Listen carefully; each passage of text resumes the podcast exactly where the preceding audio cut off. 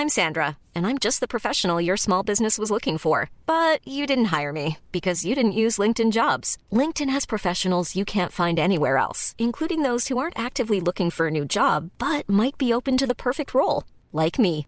In a given month, over 70% of LinkedIn users don't visit other leading job sites. So if you're not looking on LinkedIn, you'll miss out on great candidates like Sandra. Start hiring professionals like a professional. Post your free job on linkedin.com/people today. Heraldo Media Group presenta Sergio Sarmiento y Lupita Juárez. Información veraz y oportuna con un toque personal y humano. Por el Heraldo Radio, donde la H suena y ahora también se escucha.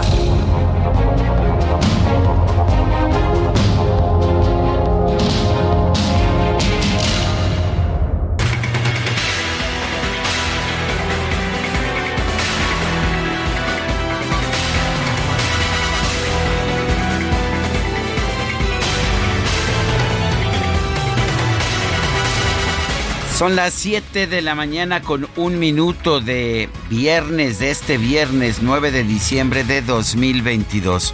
Soy Sergio Sarmiento, quiero darle a usted la más cordial bienvenida a El Heraldo Radio. Lo invito a quedarse con nosotros, aquí tendrá toda la información necesite para pues para entender lo que está pasando en México y en el mundo. También podrá pasar un momento agradable ya que pues ya sabe usted nos gusta darle el lado amable de la noticia cuando la noticia lo permite. Guadalupe Juárez, buen día. Hola, ¿qué tal? Qué gusto saludarte, Sergio Sarmiento. Buenos días para ti, amigos. ¿Cómo les va? ¿Cómo están? Ya es viernes. Llegamos, sí, llegamos al viernes. Y bueno, hay un banco de niebla esta mañana en el Aeropuerto Internacional de la Ciudad de México. Están suspendidas algunas operaciones, así que pues tómenlo en cuenta. Y les tenemos como siempre un resumen de lo más importante. Bueno, pues uh, vamos a este resumen. La nueva presidenta de Perú, Dina Boluarte, dijo ayer en una conferencia de prensa que espera que su homólogo mexicano, Andrés Manuel López Obrador, cumpla el ofrecimiento que hizo de viajar a su país para entregar la presidencia pro tempore de la Alianza del Pacífico. La, la entrega pro tempore que iba a ser este 14 de diciembre. Ya estamos reuniéndonos con la vicecanciller para poder tomar eh, nota. Creo que solamente está corriendo en el tiempo o como ahora ya no hay una vicepresidenta que pueda quedarse al cuidado del despacho presidencial y pueda viajar a recibir este encargo tan importante para Latinoamérica. Esperemos que en todo caso el presidente AMLO, como había ofrecido venir al Perú, se pueda cumplir esto. Acá lo vamos a esperar con los brazos abiertos y con el cariño de todos los peruanos. Y si no, estaremos haciendo vía Zoom la entrega de la presidencia pro tempore para el Perú. Bueno, la verdad de las cosas es que acá andan en la operación rescate de Pedro Castillo. Eso es lo que está ocurriendo y ya adelantó el secretario de Relaciones Exteriores, Marcelo Ebrard, que ante la crisis política que se vive en Perú, la cumbre de la Alianza del Pacífico, que estaba programada para el próximo 14 de diciembre, será suspendida. Bueno, por otro lado, el canciller Ebrard informó que el embajador de México en Lima, Pablo Monroy, se reunió en un centro penitenciario con el expresidente Pedro Castillo, quien le entregó una misiva para ratificar su solicitud de asilo a México.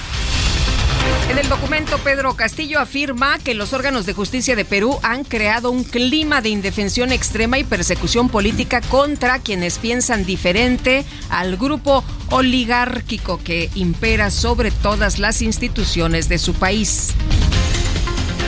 La mesa directiva del Senado confirmó que ya recibió las minutas de las reformas que conforman el llamado Plan B del presidente López Obrador en materia electoral.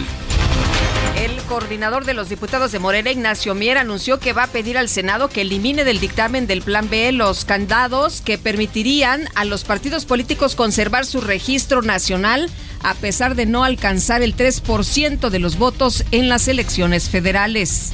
Hay una reserva que quedó no la que habíamos originalmente propuesto. No quisimos solicitar a la Secretaría de Servicios Administrativos y la mesa directiva que se hiciera la corrección, sino asumirlo y anunciar que por lo que hace específicamente al artículo 15, su fracción cuarta, hay dos renglones de ese cuarto párrafo que no debieron haber aparecido y que sin embargo fueron votados y que yo le pido al Senado de la re, que se agregó al 3% de la votación nacional en, en, términos llanos, ¿no? Para efectos de comunicación.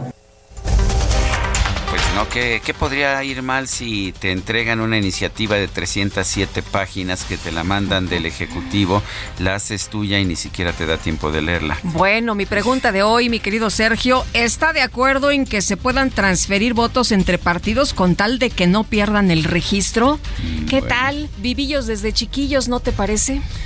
El presidente de la Cámara de Diputados, Santiago Krill, confirmó que la dirigencia nacional del PAN y las otras bancadas de oposición ya preparan las acciones de inconstitucionalidad que van a presentar en contra del Plan B del Ejecutivo.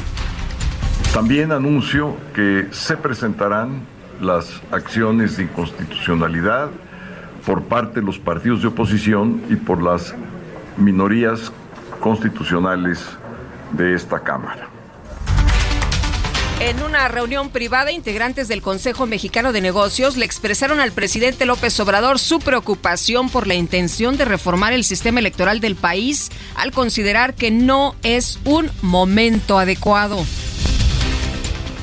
Con 251 votos a favor, 206 en contra y una abstención, la Cámara de Diputados aprobó distintas reformas a la ley orgánica del Tribunal Federal de Justicia Administrativa para permitir que los integrantes de la sala anticorrupción puedan presidir el organismo a pesar de no, que no tengan experiencia en materia fiscal y administrativa. ¿no? Pues para qué sirve la experiencia si tu función va a ser recibir instrucciones.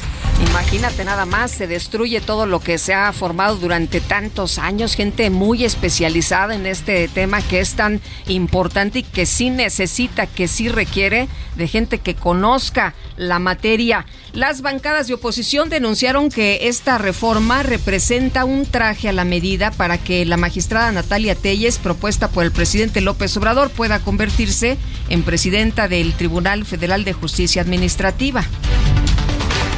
El Pleno de la Cámara de Diputados aprobó por unanimidad la reforma a la Ley Federal del Trabajo que amplía de 6 a 12 días el periodo vacacional de los trabajadores desde el primer año de servicio. El dictamen fue devuelto al Senado.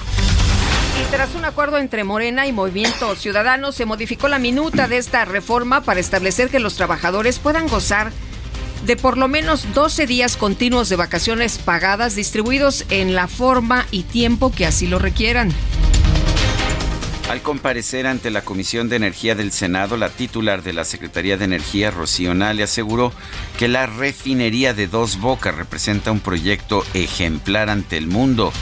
Destacó que ya tiene un avance físico del 96%.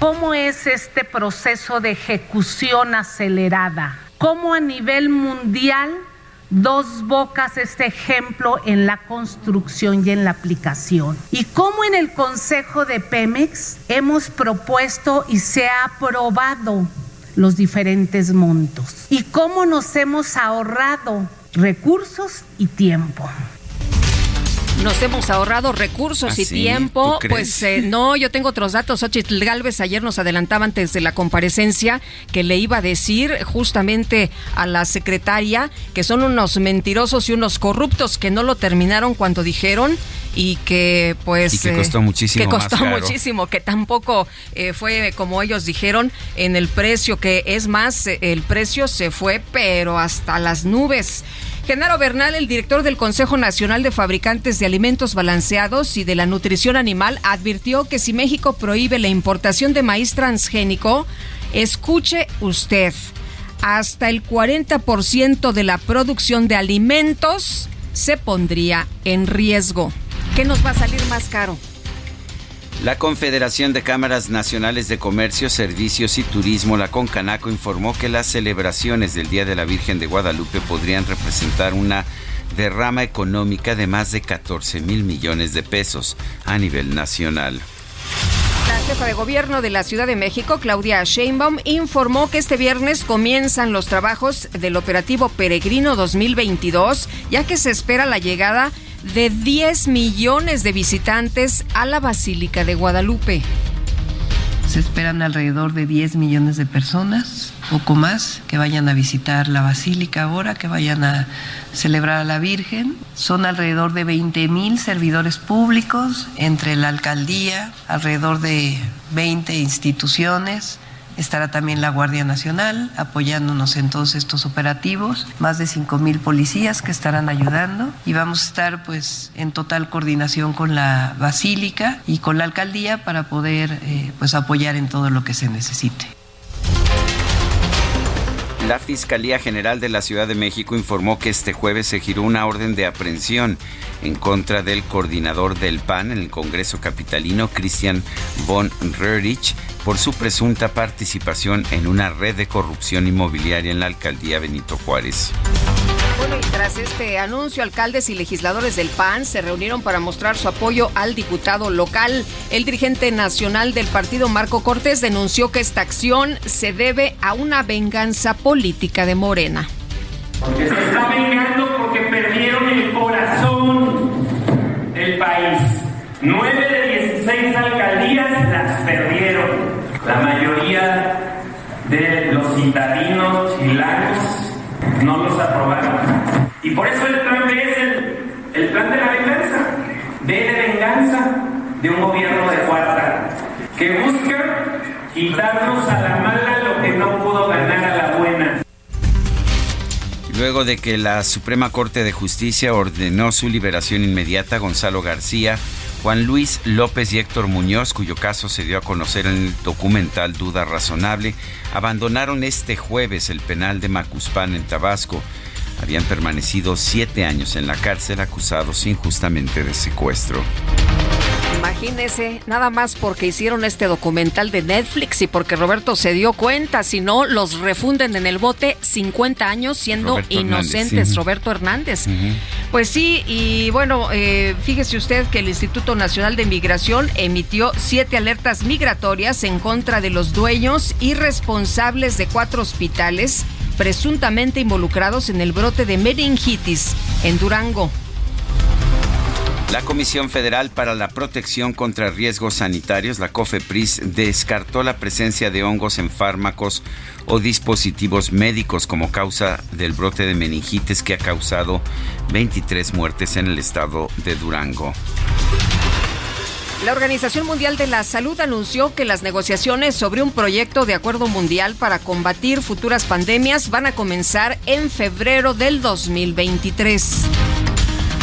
Cámara de Representantes de los Estados Unidos dio su aprobación final a la legislación bipartidista que busca que los matrimonios entre personas del mismo sexo sean reconocidos en todo el país. Argentina expresó su contundente rechazo a la intención del Reino Unido de introducir nuevos actores militares en las Islas Malvinas. En información deportiva, este viernes arrancan los cuartos de final de la Copa del Mundo de Fútbol con los encuentros Croacia contra Brasil y Países Bajos contra Argentina.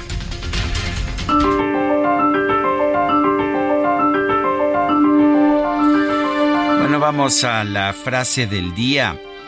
Solo hay algo peor que un político profesional. Un político no profesional. Héctor Aguilar Camín.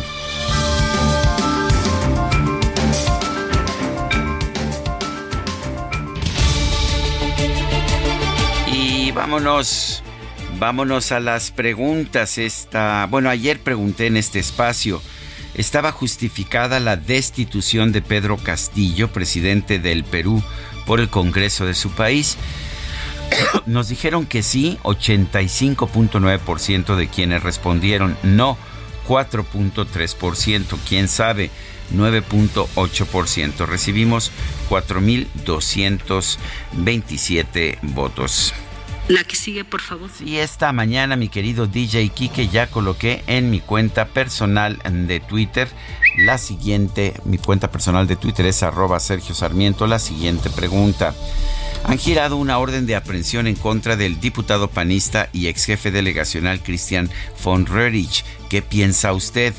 Es una acción política, dice 69.9%, es un corrupto 12.6%, no sabemos 17.4%. También Lupita Juárez eh, colocó una encuesta, una pregunta la colocó hace apenas nueve minutos, pero lo que pregunta es lo siguiente. ¿Está usted de acuerdo en que se puedan registrar o que se puedan transferir votos entre partidos con tal de que no pierdan el registro?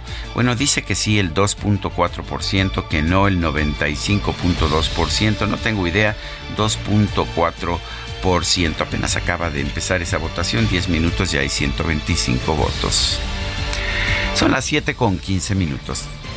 En Soriana, esta Navidad lo damos todo. Lleva carne de res para asar a 164.90 el kilo. Sí, a solo 164.90 el kilo. O pierna de cerdo con hueso congelada a 69.90 el kilo. Sí, a solo 69.90 el kilo. Soriana, la de todos los mexicanos. A diciembre 12, aplican restricciones. Las destacadas de El Heraldo de México. Alan Mendoza.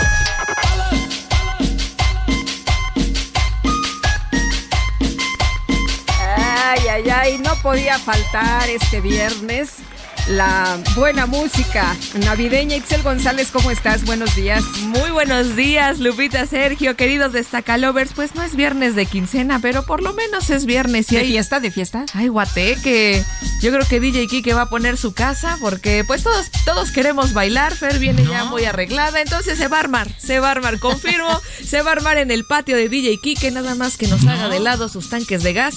Y ahí todos Y ahí todos, sí cabemos, sí cabemos. Pues sí, cabemos. Pásale, ¿Sí? súbale, hay ¿no? Sí, sí cabemos esta mañana. Y un saludo a los integrantes del Club de Scrooge que ya están muy presentes. Luz María Esquivel, Aurora Bárcena Sosa, Socorro González. Así que, híjole, no puedo mencionar a todos porque aquí ahorita somos 109, pero un saludo a los que nos escriben esta mañanita al Club de Scrooge de Sergio Sarmiento. Claro que sí.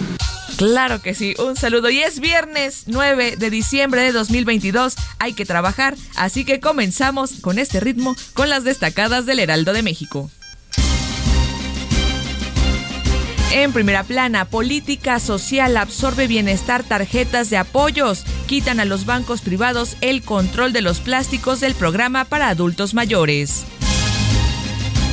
País, vacaciones dignas, corrigen sí a 12 días continuos. Dictamen establece que trabajadores decidirán la forma.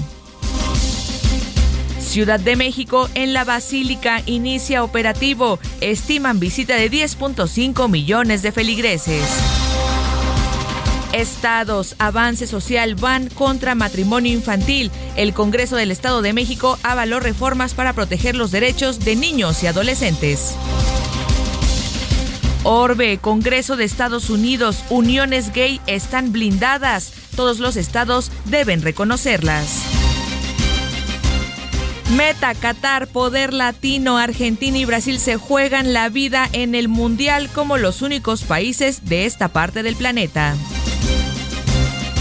Y finalmente, en mercados, Proyecto Bandera Dos Bocas lleva 96% de avance. Rocío Nale defendió la obra al comparecer ante los senadores.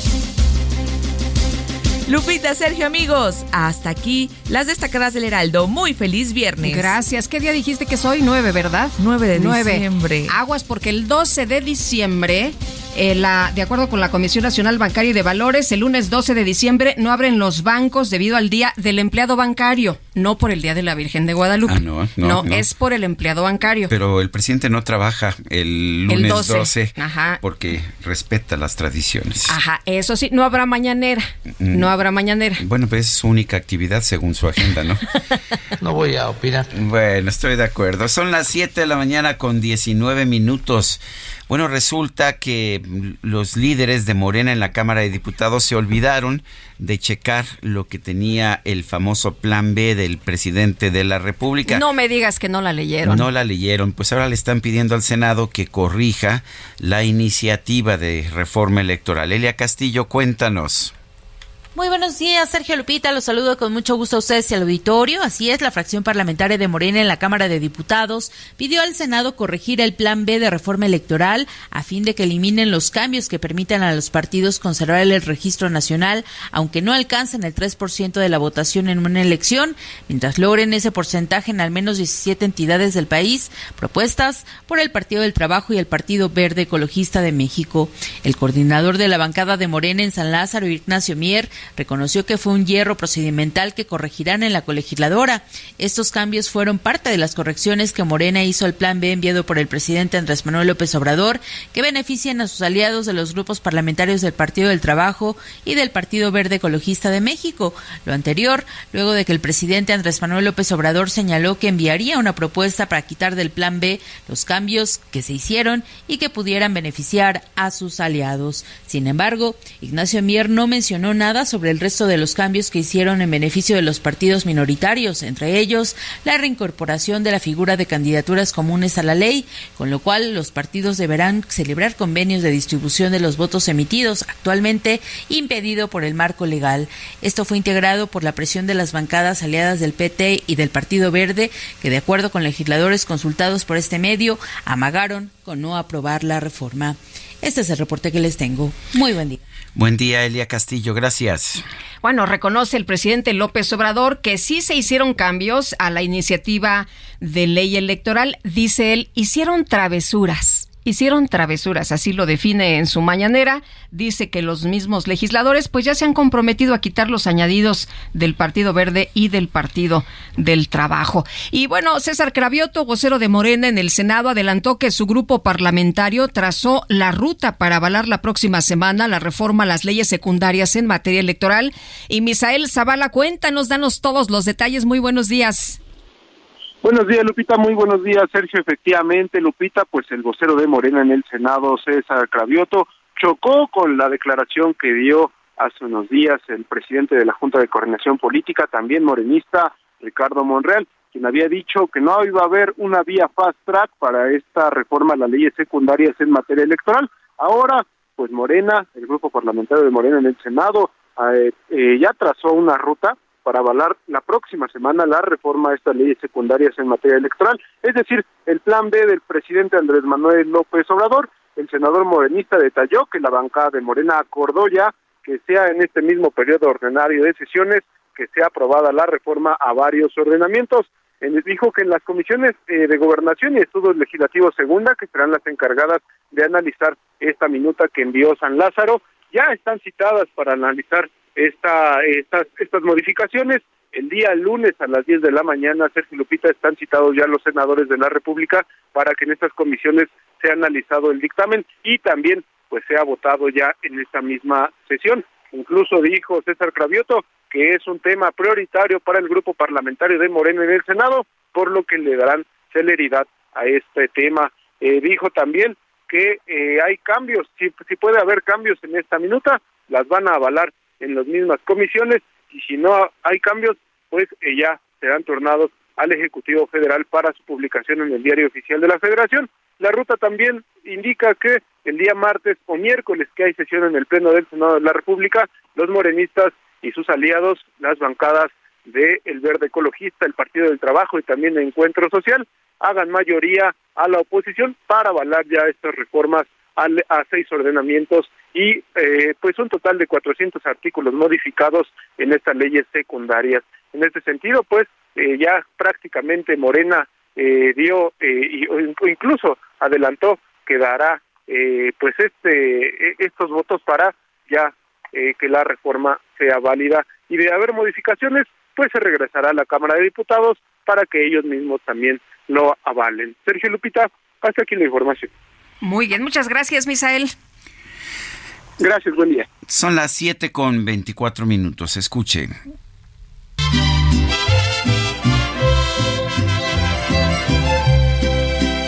Tenemos que hablar de mujer, Hay que dejar unas cosas en claro te guste. Tenemos que hablar de Mujer a Mujeres, la voz de Jenny Rivera. Hoy hace 10 años, el 9 de diciembre del 2012, falleció a los 43 años. en un accidente de aviación.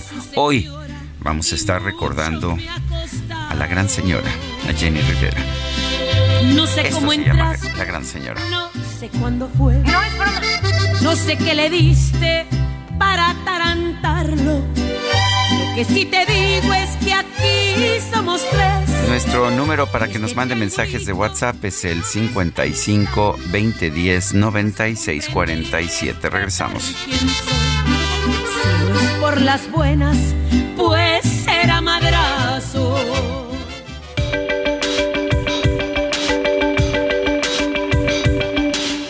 Sergio Sarmiento y Lupita Juárez quieren conocer tu opinión, tus comentarios o simplemente envía un saludo para ser más cálida esta mañana. Envía tus mensajes al WhatsApp 55 20 10 96 47.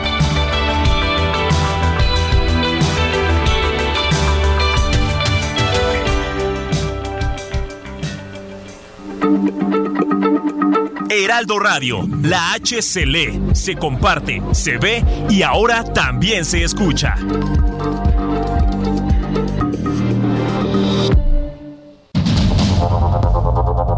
Continuamos con Sergio Sarmiento y Lupita Juárez por el Heraldo Radio.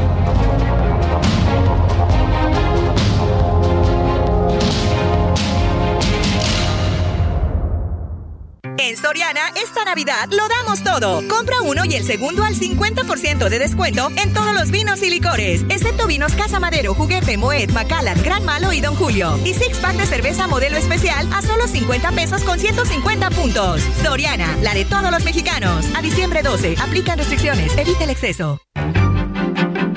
Este 9 de diciembre se conmemora el Día Internacional contra la Corrupción, que tiene por objetivo poner de relieve el vínculo crucial entre la lucha contra la corrupción y la paz, la seguridad y el desarrollo. Su núcleo es la noción de que la lucha contra este delito es un derecho y una responsabilidad de todos y que solo a través de la cooperación y la aplicación de todas y cada una de las personas e instituciones podremos superar el impacto negativo de este delito. Los estados, los funcionarios públicos, los agentes de la ley, los representantes de los medios de comunicación, el sector privado, la sociedad civil, el mundo académico, el público y los jóvenes tienen un papel importante que desempeñar para unir al mundo contra la corrupción. Es un complejo fenómeno social, político y económico que afecta a todos los países. Por ejemplo, socava las instituciones democráticas al distorsionar los procesos electorales, pervertir el imperio de la ley y crear atolladeros burocráticos, cuya única razón de ser es la de solicitar sobornos. También atrofia los cimientos del desarrollo económico, ya que desalienta la inversión extranjera directa y a las pequeñas empresas nacionales les resulta a menudo imposible superar los gastos requeridos por la corrupción. En Soriana, compra uno y el segundo al 50% de descuento en marca Capullo. Todas las mantecas y en todos los quesos y salchichas de pavo Swan en paquete. Sí, lleva el segundo al 50% en Capullo, todas las mantecas y en todos los quesos y salchichas de pavo Swan en paquete. Soriana, la de todos los mexicanos. A diciembre 12, aplican restricciones.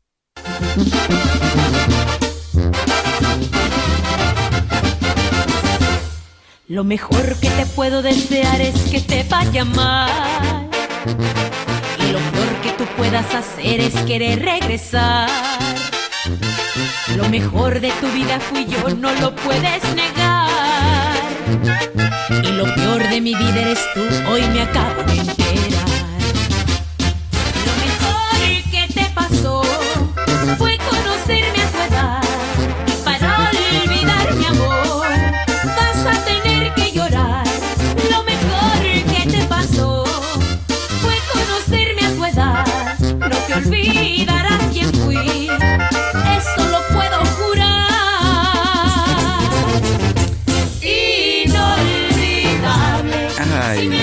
Yo que pensé que eras de Chopin para acá, pero bueno. Oye, no, nos gusta la música aquí en este espacio y la verdad es que escuchamos de todo un poco.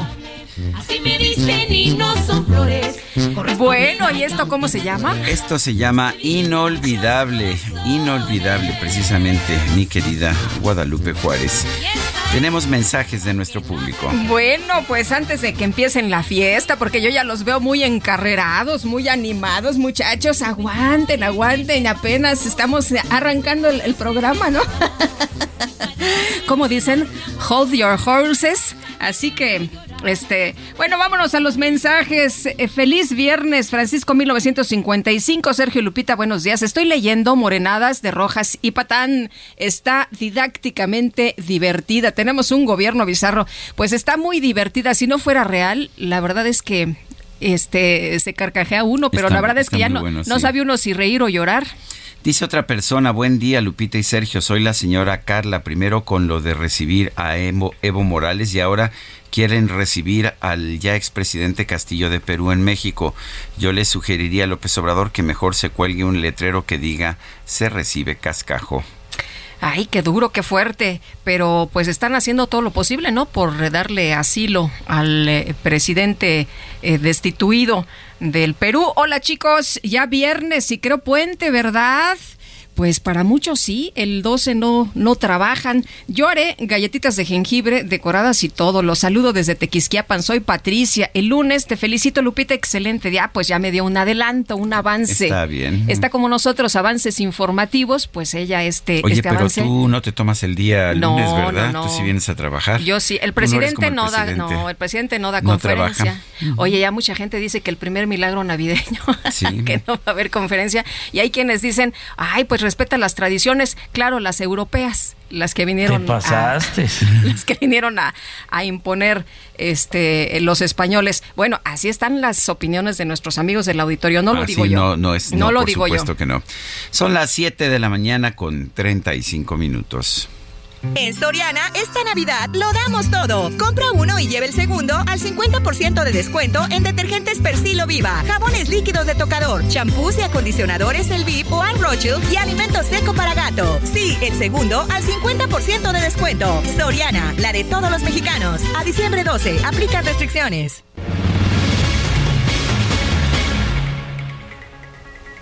Bueno, pues resulta que el Senado de la República ya turnó a las Comisiones Unidas de Gobernación y de Estudios Legislativos Segunda y a la Comisión de Justicia el Plan B de la reforma electoral. César Cravioto es senador por Morena, quien saludamos esta mañana. César, ¿qué tal? Buenos días. Hola Lupita, un gusto saludarte a ti, a tu auditorio, a la orden. César, cuéntanos pues eh, cómo se vienen las cosas en el Senado, cómo ves tú que se ponga la discusión de este plan B. Ya decía Ricardo Monreal que se le va a dar su tiempo, que no va a ser en eh, fast track, ni con tanta velocidad como en la Cámara de Diputados. ¿Tú cómo ves las cosas? En efecto, ya se turnó a las comisiones de gobernación y de estudios legislativos. Ya estamos convocados, yo soy yo pertenezco a la de gobernación, ya estamos convocados para el lunes por la mañana y pues el lunes se va a dar la discusión en comisiones.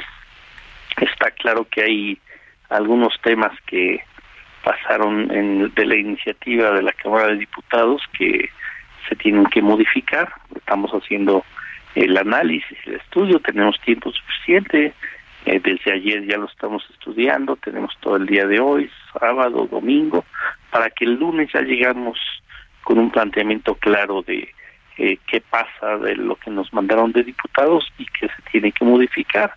Seguramente pues va a ser una discusión larga, donde ya sabemos que la oposición pues está en contra de estas reformas y nosotros con las modificaciones que tendríamos que hacer pues seguramente eh, se va a votar el lunes en comisiones para que después martes o miércoles o en última instancia hasta el jueves mismo se pueda discutir y votar en el pleno.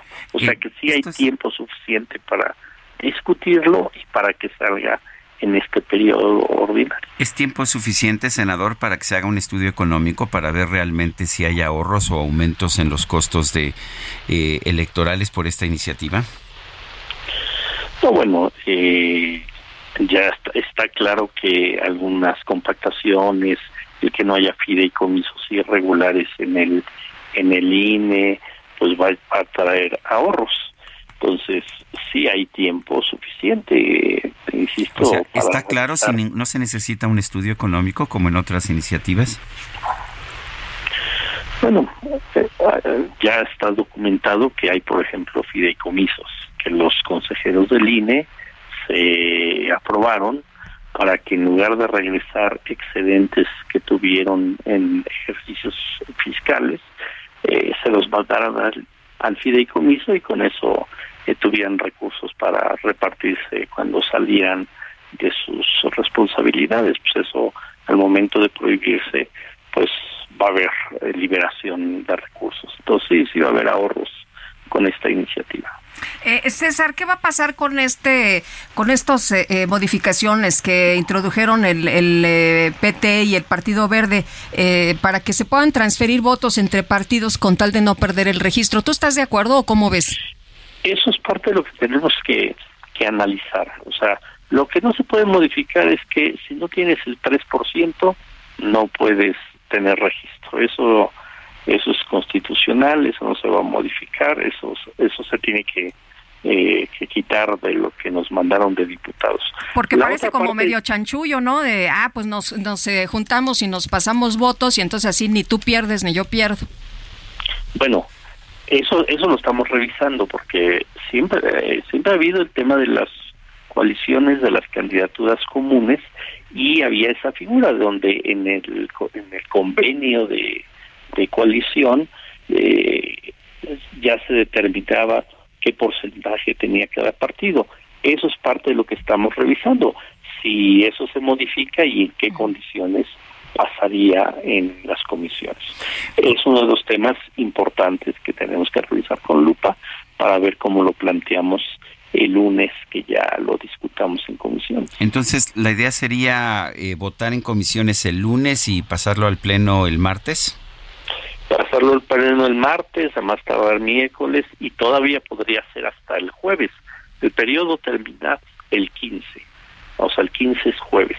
Entonces todavía tenemos eh, para trabajarlo, eh, para discutirlo en comisiones el lunes y hacer los las adecuaciones pertinentes para que martes, miércoles o hasta jueves se pueda votar en el pleno.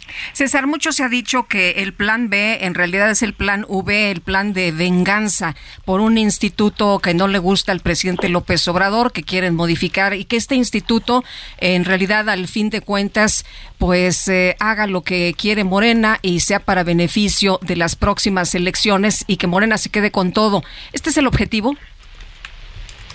Bueno, eso es parte de la manipulación que ha hecho la derecha electoral de este país para confundir a la ciudadanía.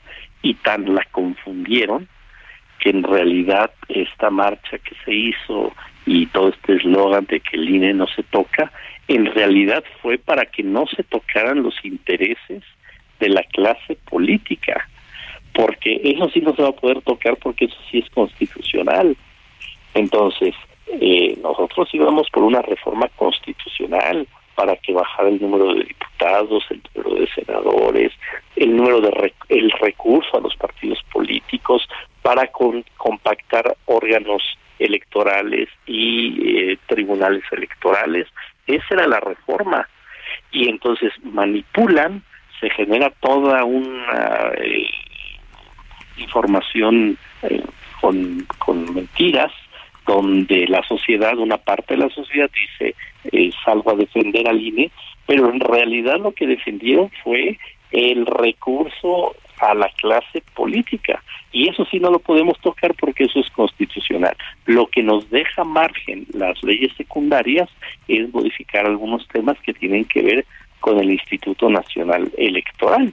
Entonces, la verdad es que hubo una gran manipulación y los los ganones pues fue el PAN, fue el PRI, fue el PRD. No fue, Morena. Ciudadana.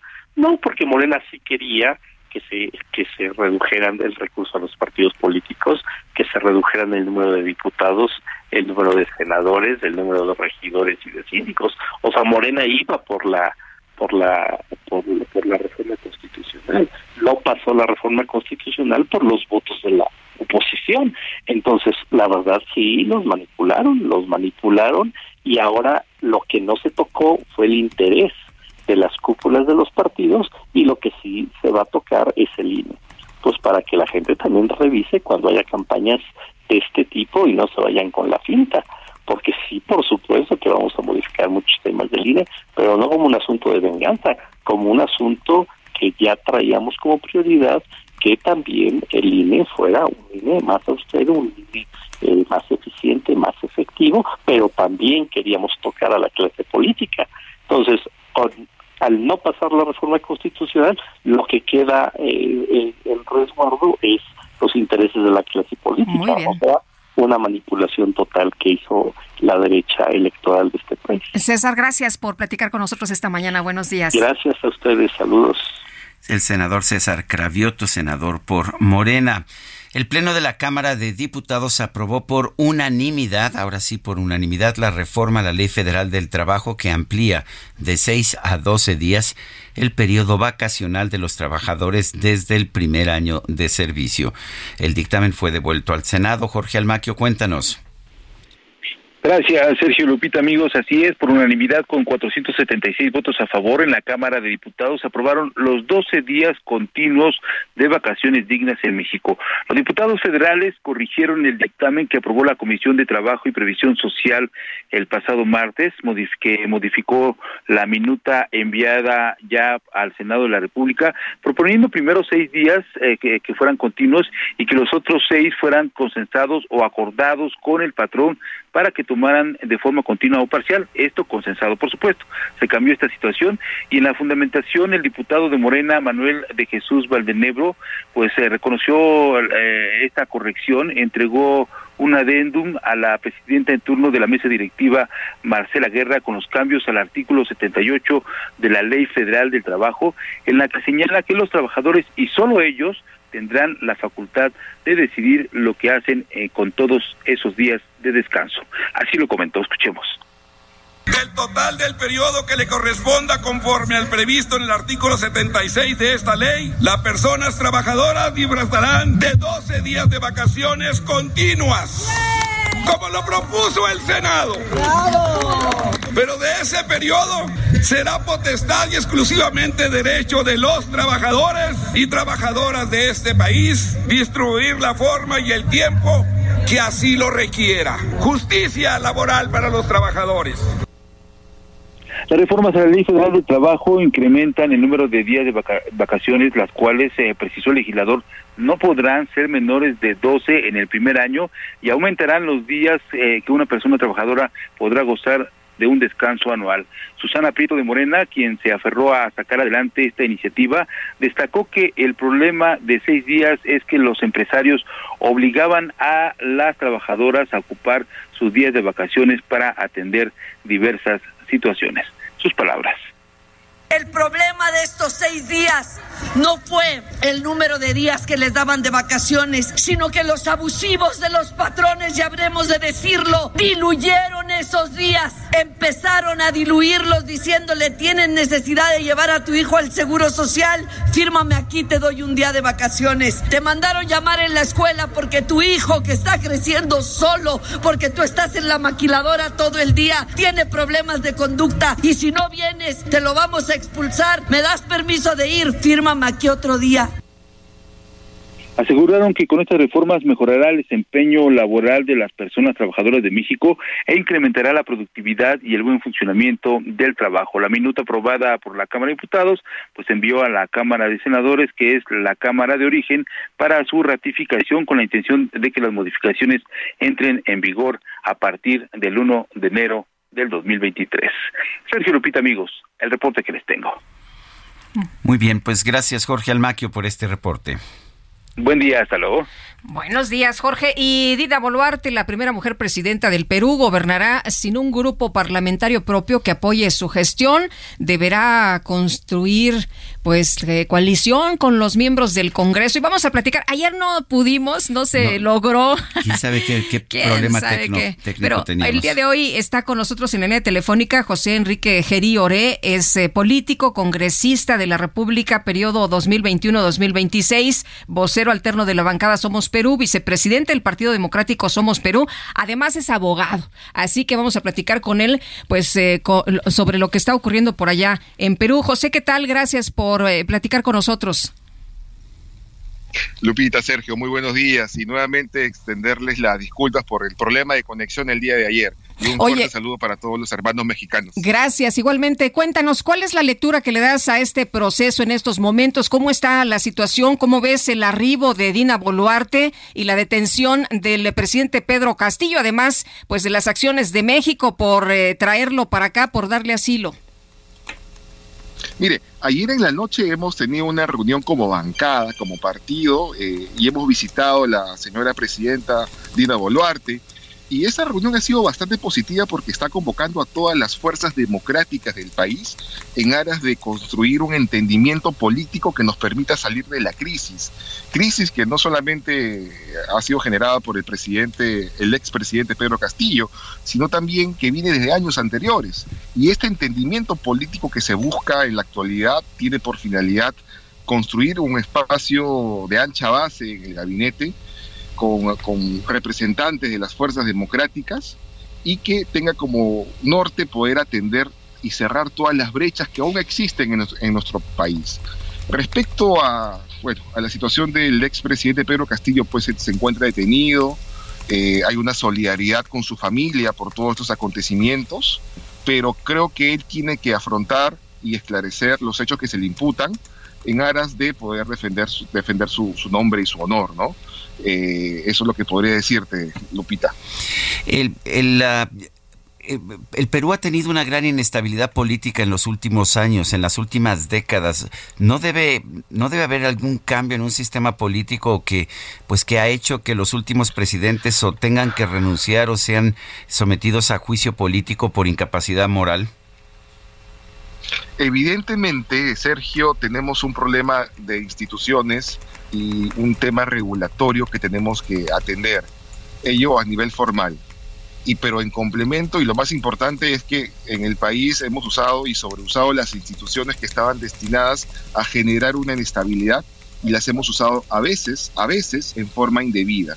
Esto es con la figura de la vacancia, de, los, de las interpelaciones, censuras y cierres del Congreso.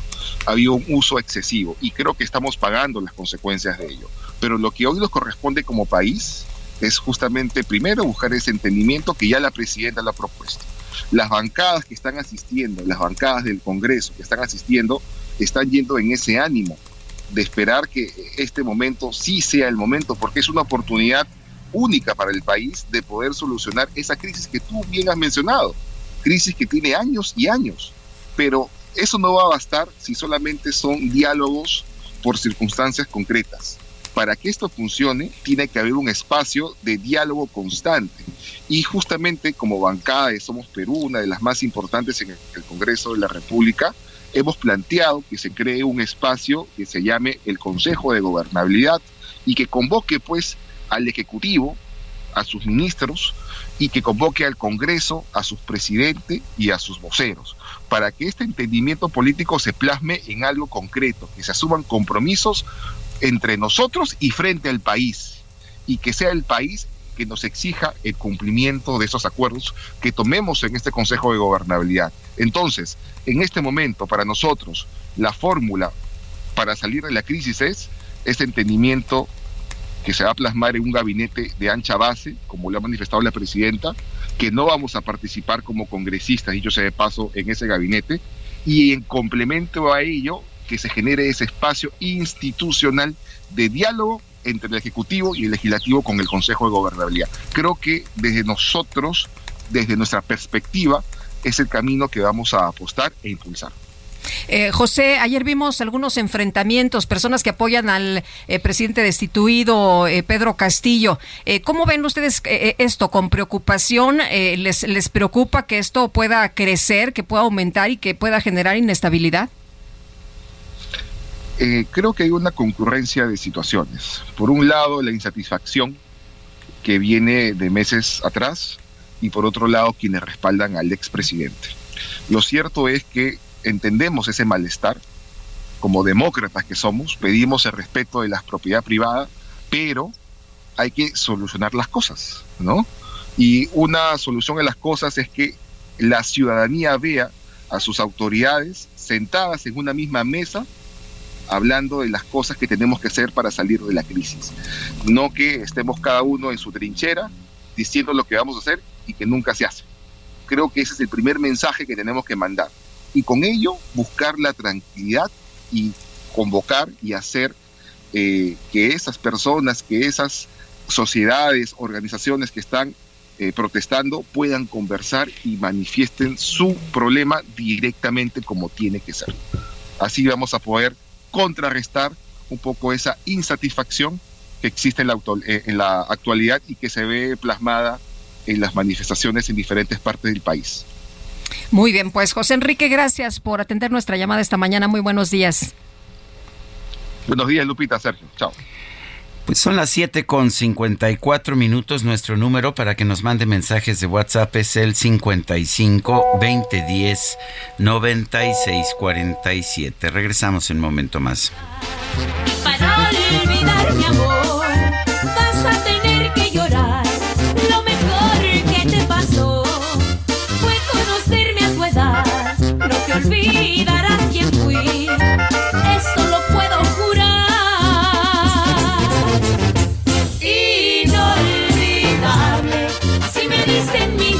amores. Afortunada y sin que te ofendas, tengo cariños que sí son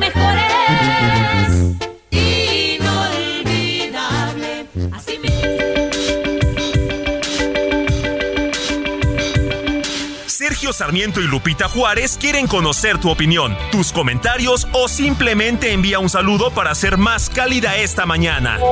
Envía tus mensajes al WhatsApp 55 20 10 96 47.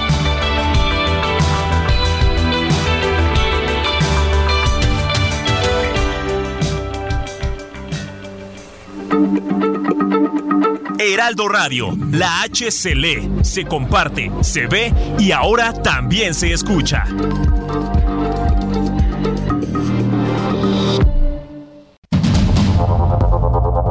Continuamos con Sergio Sarmiento y Lupita Juárez por el Heraldo Radio.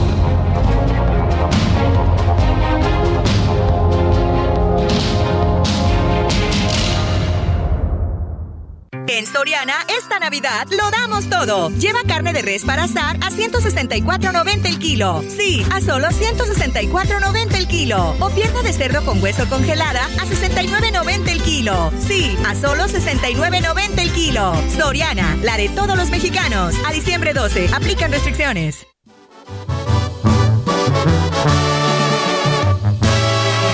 Desde hoy he prohibido a mis ojos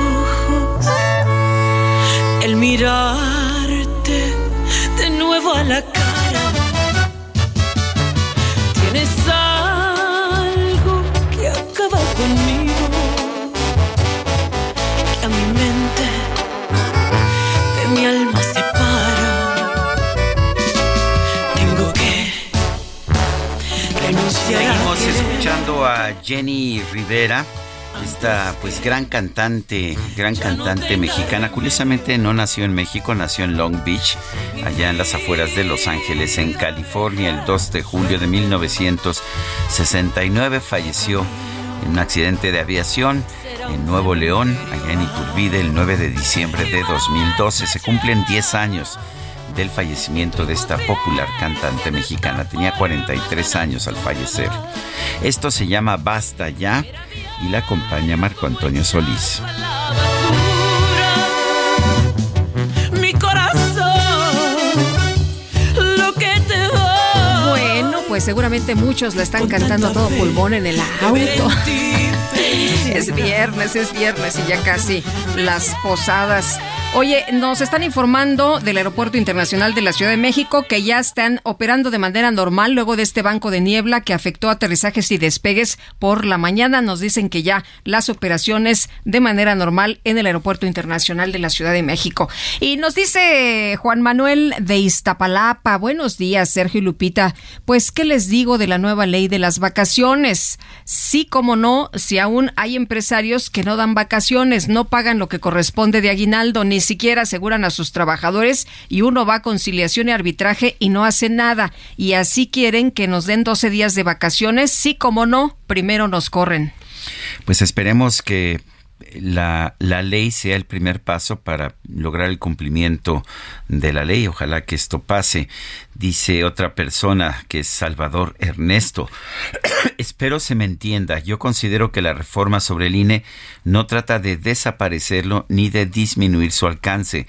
Se trata de corregir la forma en que es administrado, los recursos económicos que se le dan, que no se derrochen. Tú sabes que en Europa y otros países desarrollados culturalmente se cuidan sus economías. Así lo entiendo yo. Salvador Ernesto, gracias por su comunicación. Y acerca de la tarjeta del bienestar, a mí me dieron cita hasta el 17 de febrero de 2023 y entonces cobraré lo que pongan en enero, en la que ahora tengo, ¿verdad? Eh, perdón, a mis 94 años ya no me sé dar respuestas. Ustedes me ayudan, gracias y saludos, es lo que nos dice la señora Rossi. Son las uh, 8 de la mañana con cuatro minutos y vamos con Gerardo Galicia, está precisamente allá en el aeropuerto. Adelante, Gerardo. Así es, Sergio Lupita, excelente mañana. Ya mencionaban de la suspensión de actividades por el Banco de Neblina y sí, fue una suspensión de actividades de alrededor de una hora. Esto provocó retrasos en por lo menos 14 vuelos y sobre todo los aterrizajes. Los despegues sí estuvieron saliendo con regularidad. Ya en estos momentos se ha normalizado la situación, pero si tienen vuelo programado será importante acercarse o llamar a su aerolínea para saber los tiempos exactos de aterrizajes y despegues. Y lo que vemos al exterior, Sergio Lupita, es que cada vez se disipa más la neblina y el avance se torna un tanto complicado, sobre todo si van a utilizar el circuito interior, dejando atrás la terminal número uno y con dirección a la casa de Ignacio Zaragoza. El avance ya es completamente a vuelta de rueda y en el sentido opuesto, también afectaciones viales por obras que se están realizando en carriles de extrema derecha. Por lo pronto es el reporte y vamos a seguir muy pendientes. Gerardo, Gerardo Galicia. Hasta luego. Son las 8 con 5 minutos. En Soriana, esta Navidad lo damos todo. Compra uno y el segundo al 50% de descuento en todos los vinos y licores, excepto vinos Casa Madero, Juguete, Moet, Macallan, Gran Malo y Don Julio. Y six pack de cerveza modelo especial a solo 50 pesos con 150 puntos. Soriana, la de todos los mexicanos. A diciembre 12, aplican restricciones, evita el exceso. El pronóstico del tiempo con Sergio Sarmiento y Lupita Juárez.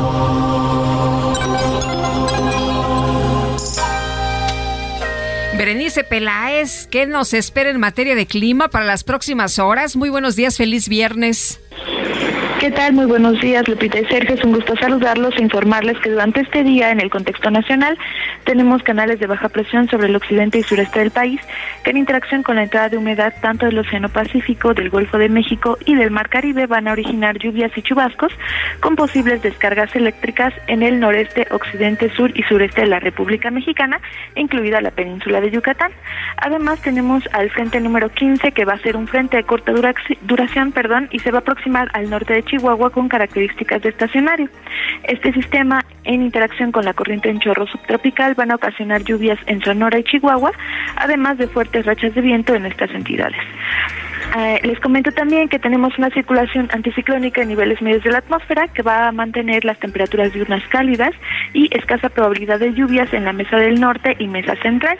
Respecto al pronóstico de viento, tenemos viento de componente norte con rachas de 60 a 70 kilómetros por hora en el istmo y golfo de Tehuantepec, así como viento de componente sur con rachas de 50 a 60 kilómetros por hora en Coahuila, Nuevo León y Tamaulipas. Finalmente, para el Valle de México, como bien comentaban, eh, durante esta mañana se pronosticaron y se presentaron bancos de niebla, eh, principalmente en el norte de la ciudad. La temperatura mínima que se registró en el aeropuerto fue de 6 grados, pero para esta mañana tenemos ya la disipación de estos bancos de niebla y tendremos nubosidad dispersa en el transcurso del día y ya hacia la tarde va a incrementar un poco eh, estas nubes con baja probabilidad de lluvias aisladas tanto en la Ciudad de México como en el Estado de México. Respecto a la temperatura, esperamos una máxima de 21 a 23 grados Celsius y em, estas temperaturas bajas hay que estar muy atentos porque se van a mantener para la madrugada del día de mañana. Hasta aquí el reporte del tiempo desde el Servicio Meteorológico Nacional. Gracias, Berenice. Gracias, buen día. Buenos días. El secretario de Relaciones Exteriores, Marcelo Ebrard, dijo ayer que el embajador de México en Perú, Pablo Monroy, se reunió en la cárcel con el expresidente Pedro Castillo, quien le ratificó que quiere que México le proporcione asilo político. Vanessa Cárdenas es internacionalista, está en la línea telefónica. Vanessa, gracias por tomar nuestra llamada. Eh, ¿Cómo ves esta petición? Eh, ¿Le conviene a México darle asilo? ¿Es parte de nuestra tradición? ¿No es así? Eh, pero en las, en las circunstancias que tiene Pedro Castillo ahora, ¿se le daría, se le permitiría salir del país? ¿Qué tal? Muy buenos días, Sergio Lupita. Pues eh, efectivamente, como menciona Sergio, México, y lo ha expresado nuestro canciller, tiene una tradición de asilo que le ha valido la amistad de muchas sociedades, de muchos pueblos en su momento, como el español, el argentino. Sin embargo, pues también los gobiernos, cuando otorgan este, este derecho, esta facilidad del asilo, pues pueden observar y decidir a quién se le otorga y a quién no. Es una facultad que, que se tiene. Evidentemente, pues se le da a gente afín a la ideología de un gobierno y lo que debe de preponderar es el respeto a los derechos humanos. Entonces, un gobierno que esté en contra de la corrupción, un gobierno que esté a favor de la democracia, como debiera ser el nuestro, pues eh, debería pensar dos veces antes de dar asilo a un personaje que tiene abiertas siete investigaciones por corrupción, ¿no? Y que se eh, ha mostrado a favor de políticas dictatoriales que a todas luces atentan con la democracia, más allá de una afinidad ideológica que se tenga, porque hoy estamos asistiendo a que hay diversas izquierdas en América Latina, incluso tras la visita del presidente Boric, que hoy representa estas nuevas izquierdas progresistas, ¿no? Eh, el presidente chileno, pues expresó que más allá de eh, la corriente de izquierda o derecha a la que se eh, pertenezca un gobierno, pues se deben denunciar violaciones a los derechos humanos como en el caso de Nicaragua. Así que México debería de pensar dos veces antes de otorgar dicho asilo a Pedro Castillo. Eh, Vanessa, ¿cómo, ¿cómo ves que eh, el, propio embajador de, México en Perú haya ido a hablar con el propio Pedro Castillo, que el presidente haya dicho que qué lástima que lo detuvieron porque pues él ya había hablado para que eh, pues tuvieran instrucciones en la propia embajada de, México allá en Perú para que lo recibieran? ¿Tú cómo ves todo esto? Está, el presidente ha dicho que pues no quiere meterse en la vida de otros países, sin embargo, el día de ayer en un Twitter incluso dijo, de todas maneras voy a opinar. Sí, claro, pues es una una postura controvertida y más más valiera justamente hacer gala de estos principios de nuestra política exterior de la doctrina Estrada de no intervención y mantenerse al margen cuando eh, encontramos este tipo de eventos internacionales en los que se involucra con cargos eh, eh, y denuncias de este tipo muy graves y sobre todo con actitudes dictatoriales, autoritarias como las que tuvo Pedro Castillo. Me parece que es una política equivocada porque si bien hay esta identidad, esta afinidad ideológica, pues podríamos eh, de alguna manera alinearnos con otro tipo de izquierdas, ¿no? Y no hay una izquierda latinoamericana, en realidad nunca lo ha, habido. Eh, hay algunas izquierdas, Pedro Castillo es un gran conservador, ¿no? Este, está en contra de muchas políticas de izquierda, de, de apertura, ¿no? Etcétera, entonces, pues nos estamos alineando hacia el lado de las políticas autoritarias y de estas izquierdas que hoy están en el ojo del huracán como autoritarias, dictatoriales, y pues en nada abona a un presidente como el nuestro, que pues justamente se le identifica con este tipo de, situaciones como la que Pedro Castillo eh, propuso, ¿no? Eh, disolver el Congreso y gobernar a base de decretos de ley. Es una tentación para muchos gobiernos latinoamericanos, por no decir al mexicano puntualmente, ¿no? Pero, ah, pero hay mucho en común, de hecho, entre Pedro Castillo y Andrés Manuel López Obrador. Los dos son conservadores, aunque dicen que son de izquierda. Creo que la gran diferencia es que Pedro Castillo nunca tuvo una mayoría absoluta en el Congreso y en cambio el presidente López Obrador sí la tiene.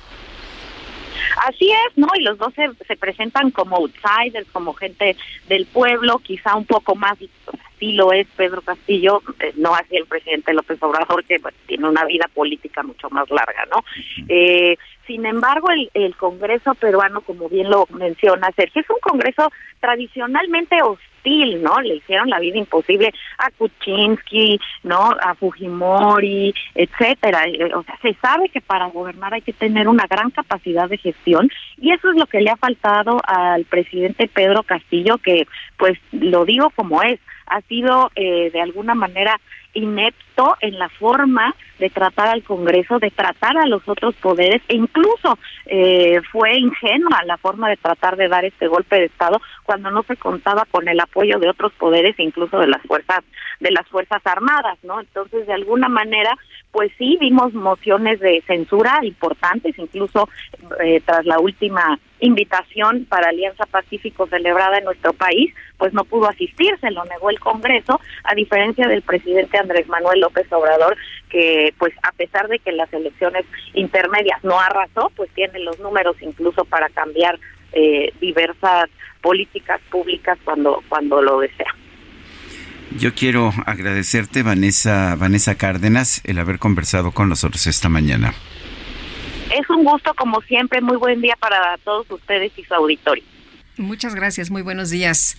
Bueno, y Sergio, tenemos un libro que me parece a mí extraordinario por la manera en la que se presenta. Parece que estás tú ahí con ellos en estas eh, charlas que celebraron a lo largo de varios meses. El libro se llama La nueva soledad de América Latina, una conversación, Ricardo Lagos. Eh, Jorge G. Castañeda y Héctor Aguilar Camín. Eh, pues en la línea telefónica tenemos al doctor Jorge Castañeda, analista político e internacionalista, exsecretario también de Relaciones Exteriores. Jorge, ¿cómo estás? Buenos días. ¿Y ¿Qué tal, Lupita? Buenos días, Sergio, buenos días.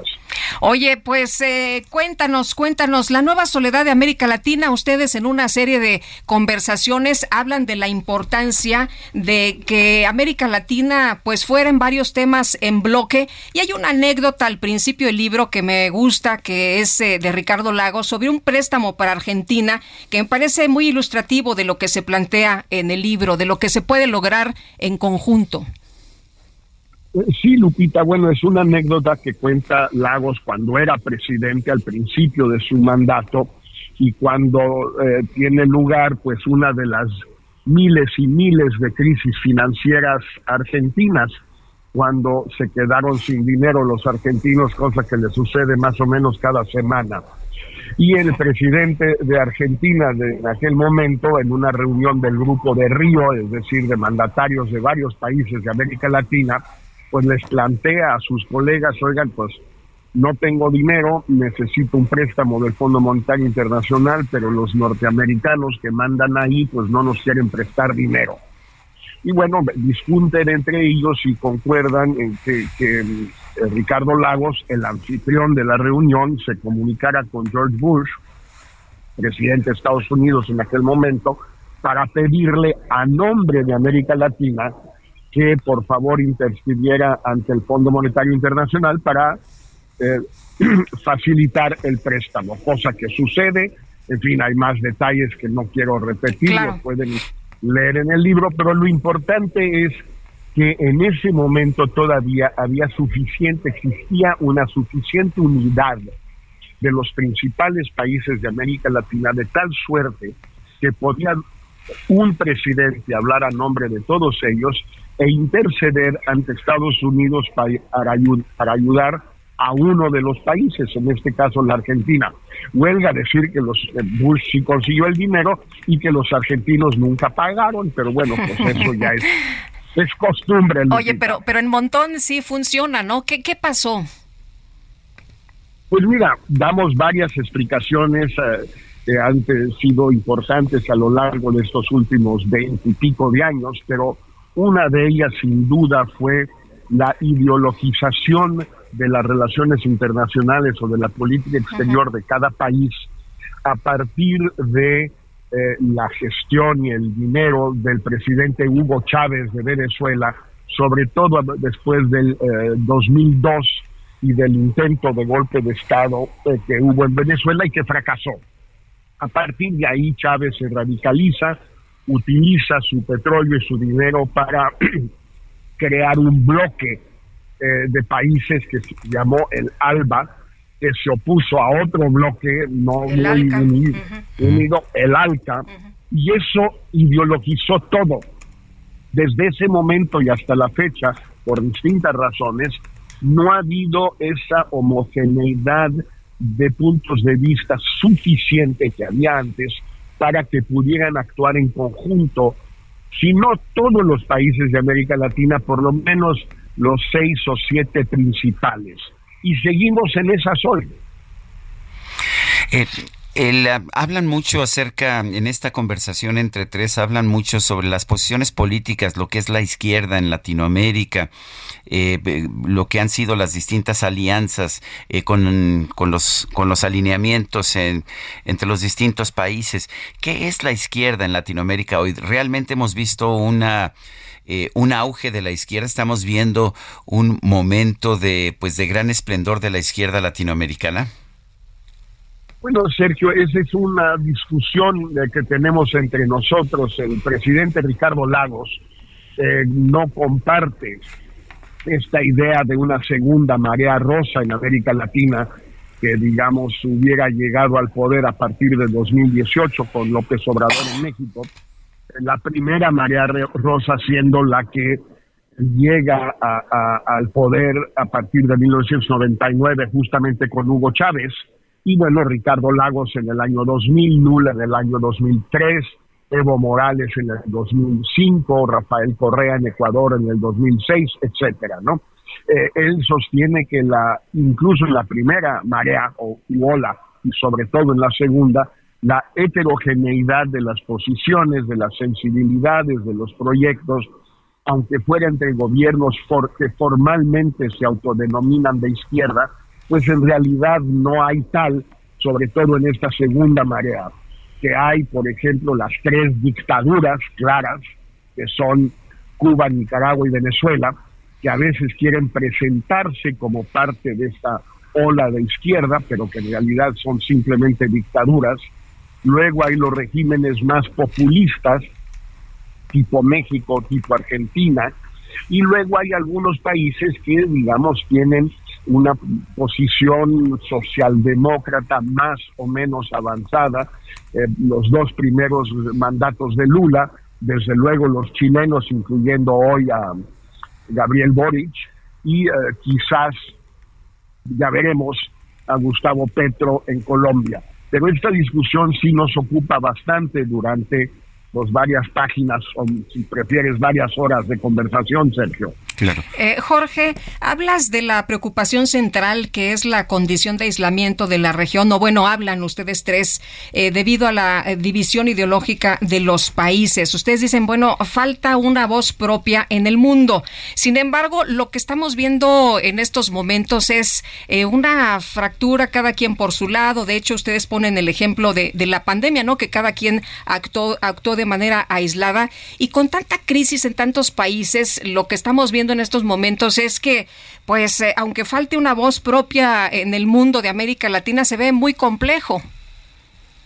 Pues mira, Lupita, sí, pero también resulta eh, no solo complejo, sino prácticamente imposible que países cuya dimensión pues es la que es, es decir, con excepción de Brasil y tal vez México, realmente se trata de países relativamente pequeños, con una economía pequeña y con una demografía pequeña, difícilmente pueden incidir a nivel mundial en los grandes temas internacionales como el cambio climático, la pandemia, eh, las crisis económicas y financieras, eh, los derechos humanos, la defensa de la democracia, etcétera, uno por uno. Si no hay una cierta unidad latinoamericana, eh, la región y sus países pintan muy poco. Es muy difícil que realmente tengan una eh, voz, o más bien que tengan un peso si no tienen una voz propia. Y esto lo hemos visto pues en una serie de acontecimientos, desde luego la pandemia, donde por cierto subrayamos en el libro eh, La nueva soledad de América Latina como América Latina tuvo el peor desempeño en la gestión de la pandemia del mundo entero, con 8 o 9% de la población mundial, tuvimos 25% de los, eh, del exceso de decesos en el mundo. Es decir, y, y tuvimos a dos de los peores países del mundo, Perú y México. Es decir, eh, ante estos grandes retos, si no hay por lo menos una posición, eh, si no común, que se parezca un poco, temas donde podría ser el caso, cambio climático, insisto, las vacunas, pandemia, crisis económicas o manejo económico. Eh, hay tres países de América Latina que son miembros del G20, Argentina, Brasil y México. Rara vez se reúnen los tres antes de las cumbres del G20 para eh, ponerse de acuerdo sobre algún planteamiento que vayan a llevar ahí. Y bueno, lo, por desgracia, Lupita, este libro que salió ya hace un mes, pues eh, los acontecimientos subsiguientes nos están dando un poco la razón, cosa que lamento en cuanto a América Latina, aunque me congratulo de ello porque quiere decir que el libro tiene cierto sentido. Muy bien, pues Jorge, como siempre un gusto poder platicar contigo, pero además eh, pues ha sido una revelación porque lo presentan de una manera muy muy agradable, muy sabrosa en esta plática en la que pareciera que uno se une a ustedes en estas conversaciones. Gracias Lupita, gracias Sergio, un Gracias abrazo. a ti. Gracias, muy buenos días. Son las 8 de la mañana con 24 minutos. Vamos a una pausa y regresamos. antes que ya no tenga remedio. Mi vida dejara tu suerte, mi camino será un cementerio. Ah, y basta ya de tu inconsciencia,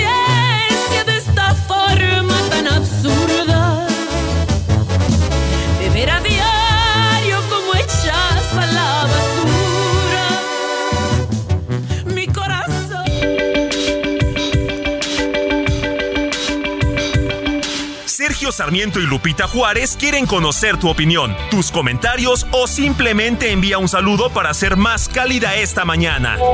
Envía tus mensajes al WhatsApp 55 20 10 96 47.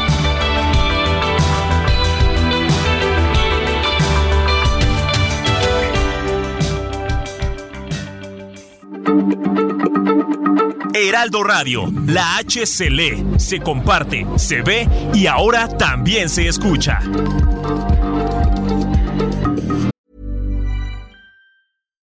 Millions of people have lost weight with personalized plans from Noom, like Evan, who can't stand salads and still lost 50 pounds. Salads, generally, for most people, are the easy button, right? For me, that wasn't an option. I never really was a salad guy. That's just not who I am. But Noom worked for me.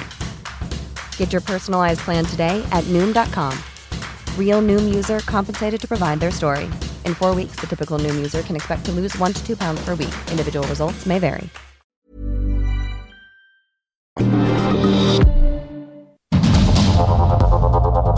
Continuamos con Sergio Sarmiento y Lupita Juárez por el Heraldo Radio.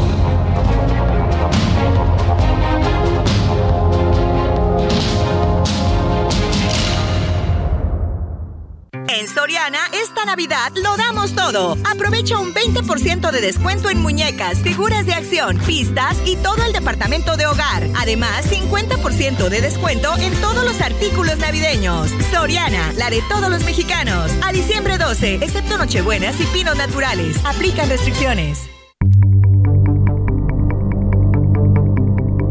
Jaque Mate con Sergio Sarmiento.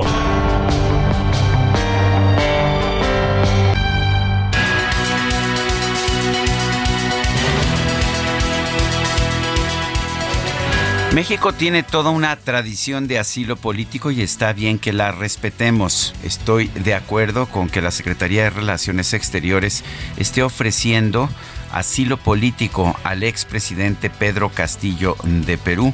Las autoridades peruanas son las que tendrán que decidir, sin embargo, si los delitos que ha cometido son uh, permiten que pueda ser enviado a otros países porque no se le está persiguiendo, no se le está acusando por razones políticas. De hecho, él trató de hacer un golpe de estado en, en su propio país y esto está penado por ley, puede, puede llegar a, a, pasar de hecho 20 años en la cárcel por ese delito. Además hay varias acusaciones en su contra por peculado, por enriquecimiento ilícito y habrá que ver si hay pruebas o no hay pruebas. Lo que creo que no debe hacer el presidente de la República es constantemente tomar decisiones como si fueran las autoridades o los jueces de otros países. Él ya decidió, por ejemplo, que no hay pruebas en contra de Cristina Fernández de Kirchner, la ex, uh, la, la expresidenta de ese país, cuando el fiscal o los fiscales de allá de Argentina han sometido pruebas que son bastante contundentes al respecto de un enriquecimiento ilícito surgido por las actividades de un empresario amigo que de ser un simple empleado eh, pasó a ser multimillonario gracias a los contratos que le dio y le dieron los gobiernos de Néstor Kirchner y de Cristina Fernández de Kirchner. En el caso de Pedro Castillo también hay que evaluar las pruebas que hay. Lo que no puede decir el presidente es que todos sus amigos son necesariamente inocentes y todos, eh, todos aquellos que piensen diferente son necesariamente culpables. Es el tipo de actitud que tiene en México, pero se vuelve, me parece, más incómoda para la supuesta política de no intervención de nuestro país cuando se aplica también a nivel internacional y Andrés Manuel López Obrador se convierte en el gran juez de todos los procesos judiciales de otros países. Yo soy Sergio Sarmiento y lo invito reflexionar.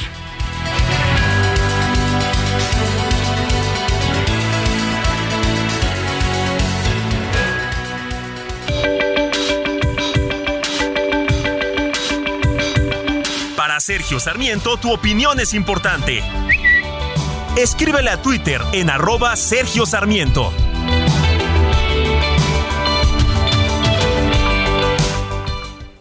En Soriana, esta Navidad lo damos todo. Aprovecha pantalla JBC 4K de 70 pulgadas a 12,990 más 18 meses sin intereses. Y además, 20% de descuento en enseres Black Decker, Tefal y en todas las freidoras de aire. Soriana, la de todos los mexicanos. A diciembre 12, aplican restricciones. Te prometo discreción ante la gente soy capaz hasta de actuar indiferente si me hablan de ti. Oh, sí. Te prometo no mancharte la camisa, no pedirte más amor si estás deprisa. Te comprenderé. Pero Ándale. ¿Te parece? Ay, ¿Y esto cómo se llama? Esto se llama De Contrabando y seguimos escuchando a Jenny Rivera en el aniversario de su fallecimiento. Ya sabes, esta mañana, buenas y frías mañanas de Sembrinas, mi dúo dinámico, pónganse la canción de, ya que estamos centrados, pónganse la canción de Contrabando de Jenny Rivera dedicada a la manzanita de la discordia. Ella sabe quién es y era nuestra canción. ándale. Nos va a buscar un problema. Bueno, dice, seguro está escuchándolos porque este es un noticiario favorito. Gracias. Yo también soy su asiduo eh, escuchador cada mañana. Pues a este escuchador, muchas gracias. Por usarnos de mensajeros. Por usarnos de mensajeros. Híjole, espero que... No que- nos vaya a meter usted en un problema, No, ¿eh? esperemos que no. Dice otra persona, ahora resulta que los que analizamos, ra- razonamos y nos damos cuenta de lo que realmente está mal somos manipulados. No cabe duda que creen que todos somos iguales. Guillén Leal Alba. Y buenos días. En repetidas ocasiones reporté por internet una coladera sin tapa en la calzada de Guadalupe. También fui a la alcaldía y no me atendieron. Les mandé un mensaje a ustedes y al siguiente día, ¿qué creen? Sí la arreglaron.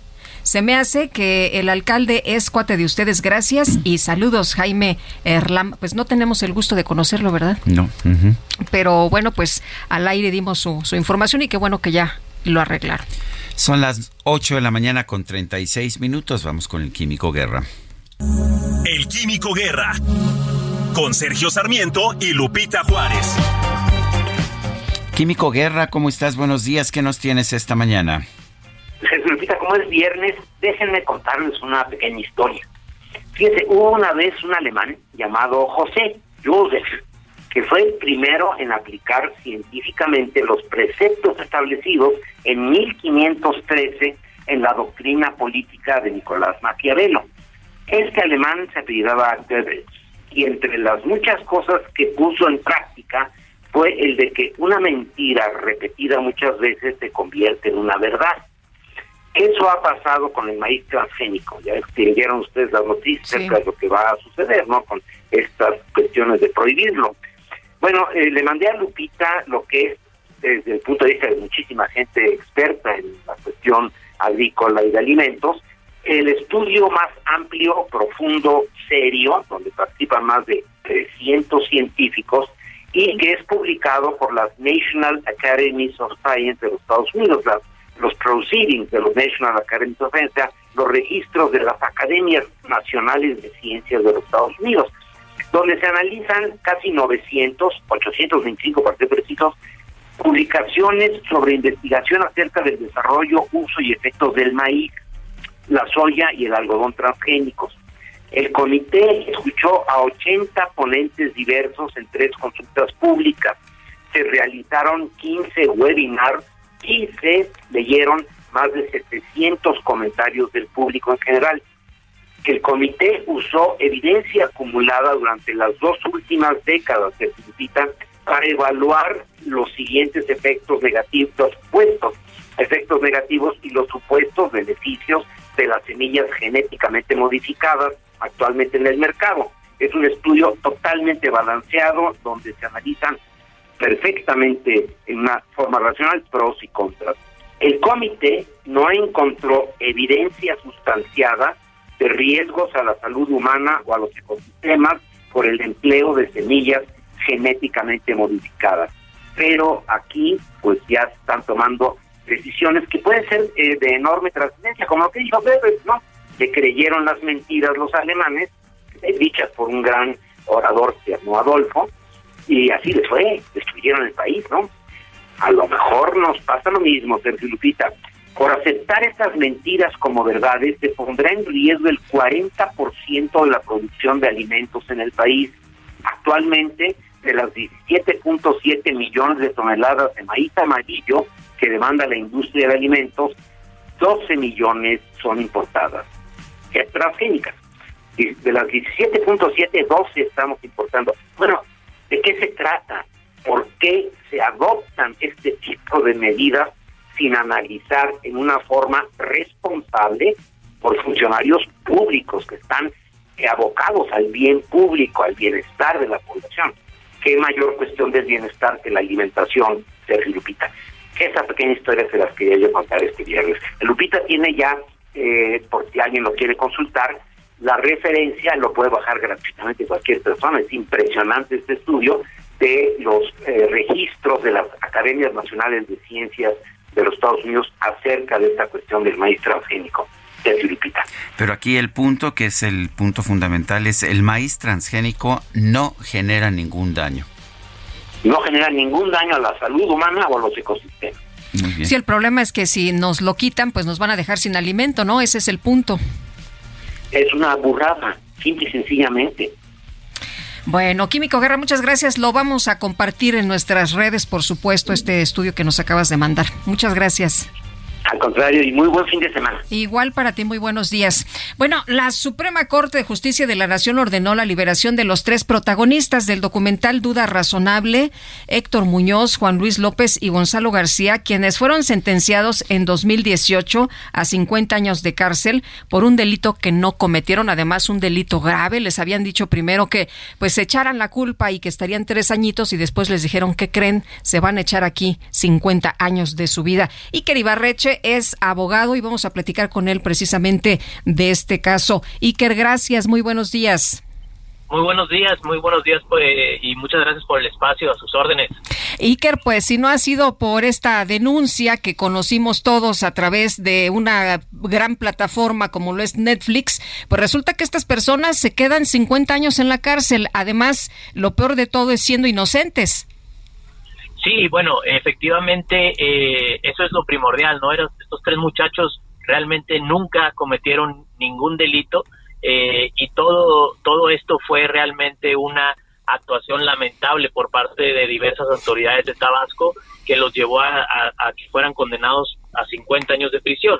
Y bueno, eh, efectivamente también como lo mencionas, el hecho de que haya sido materia de una, de, un, de una serie documental de Netflix puso de conocimiento público este caso que como fue calificado prácticamente por el ministro presidente de la Suprema Corte atroz, ¿no? Estos muchachos, eh, con base a este documental, se hace notorio el caso y, bueno, eh, se hace la demanda de amparo directo para que sea atraído por la Corte y es así que se resuelve el caso. El, eh, aquí el tema es que si no se hubiera llamado la atención a este caso con el documental, eh, seguramente no habría habido justicia, ¿no? No hay quien revise estos casos, no hay quien les preste atención. Eh, es importante señalar que independientemente de que el caso hubiera sido materia de, del documental Netflix, de Netflix y atraído por la Corte, nosotros ya estábamos trabajando en el caso. El caso realmente fue detectado por Roberto Hernández en una encuesta que hizo dentro del, del centro de detención de Macuspana y fue ahí que se empezó a trabajar en el caso.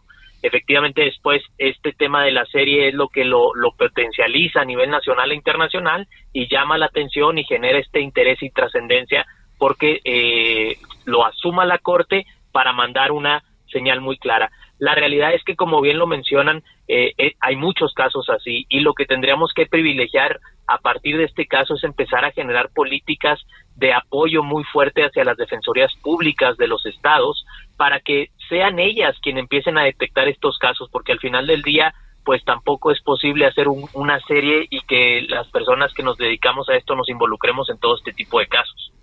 Eh, Iker, ¿cómo te llegó el caso a ti? ¿Cómo empezaron a trabajar? Claro, como, como lo comentaba, este es un caso que detectó Roberto Hernández en una encuesta que estaba realizando en la cárcel de Malcuspana respecto a la tortura. Cuando detectan este caso y lo empiezan a trabajar, empiezan a, llevar a cabo la defensa de ellos a través de, del abogado Andrés Andrade, quien participa en, la primera instancia y después de ello, después de ello es que eh, ya que son condenados eh, Roberto Hernández y Laiga Negrete, así como Isa Guerra, me buscan a mí para ver si yo los puedo apoyar con el tema de empezar a ver qué otra opción tenemos una vez que existía esta condena de 50 años y es así como yo me involucro en el caso.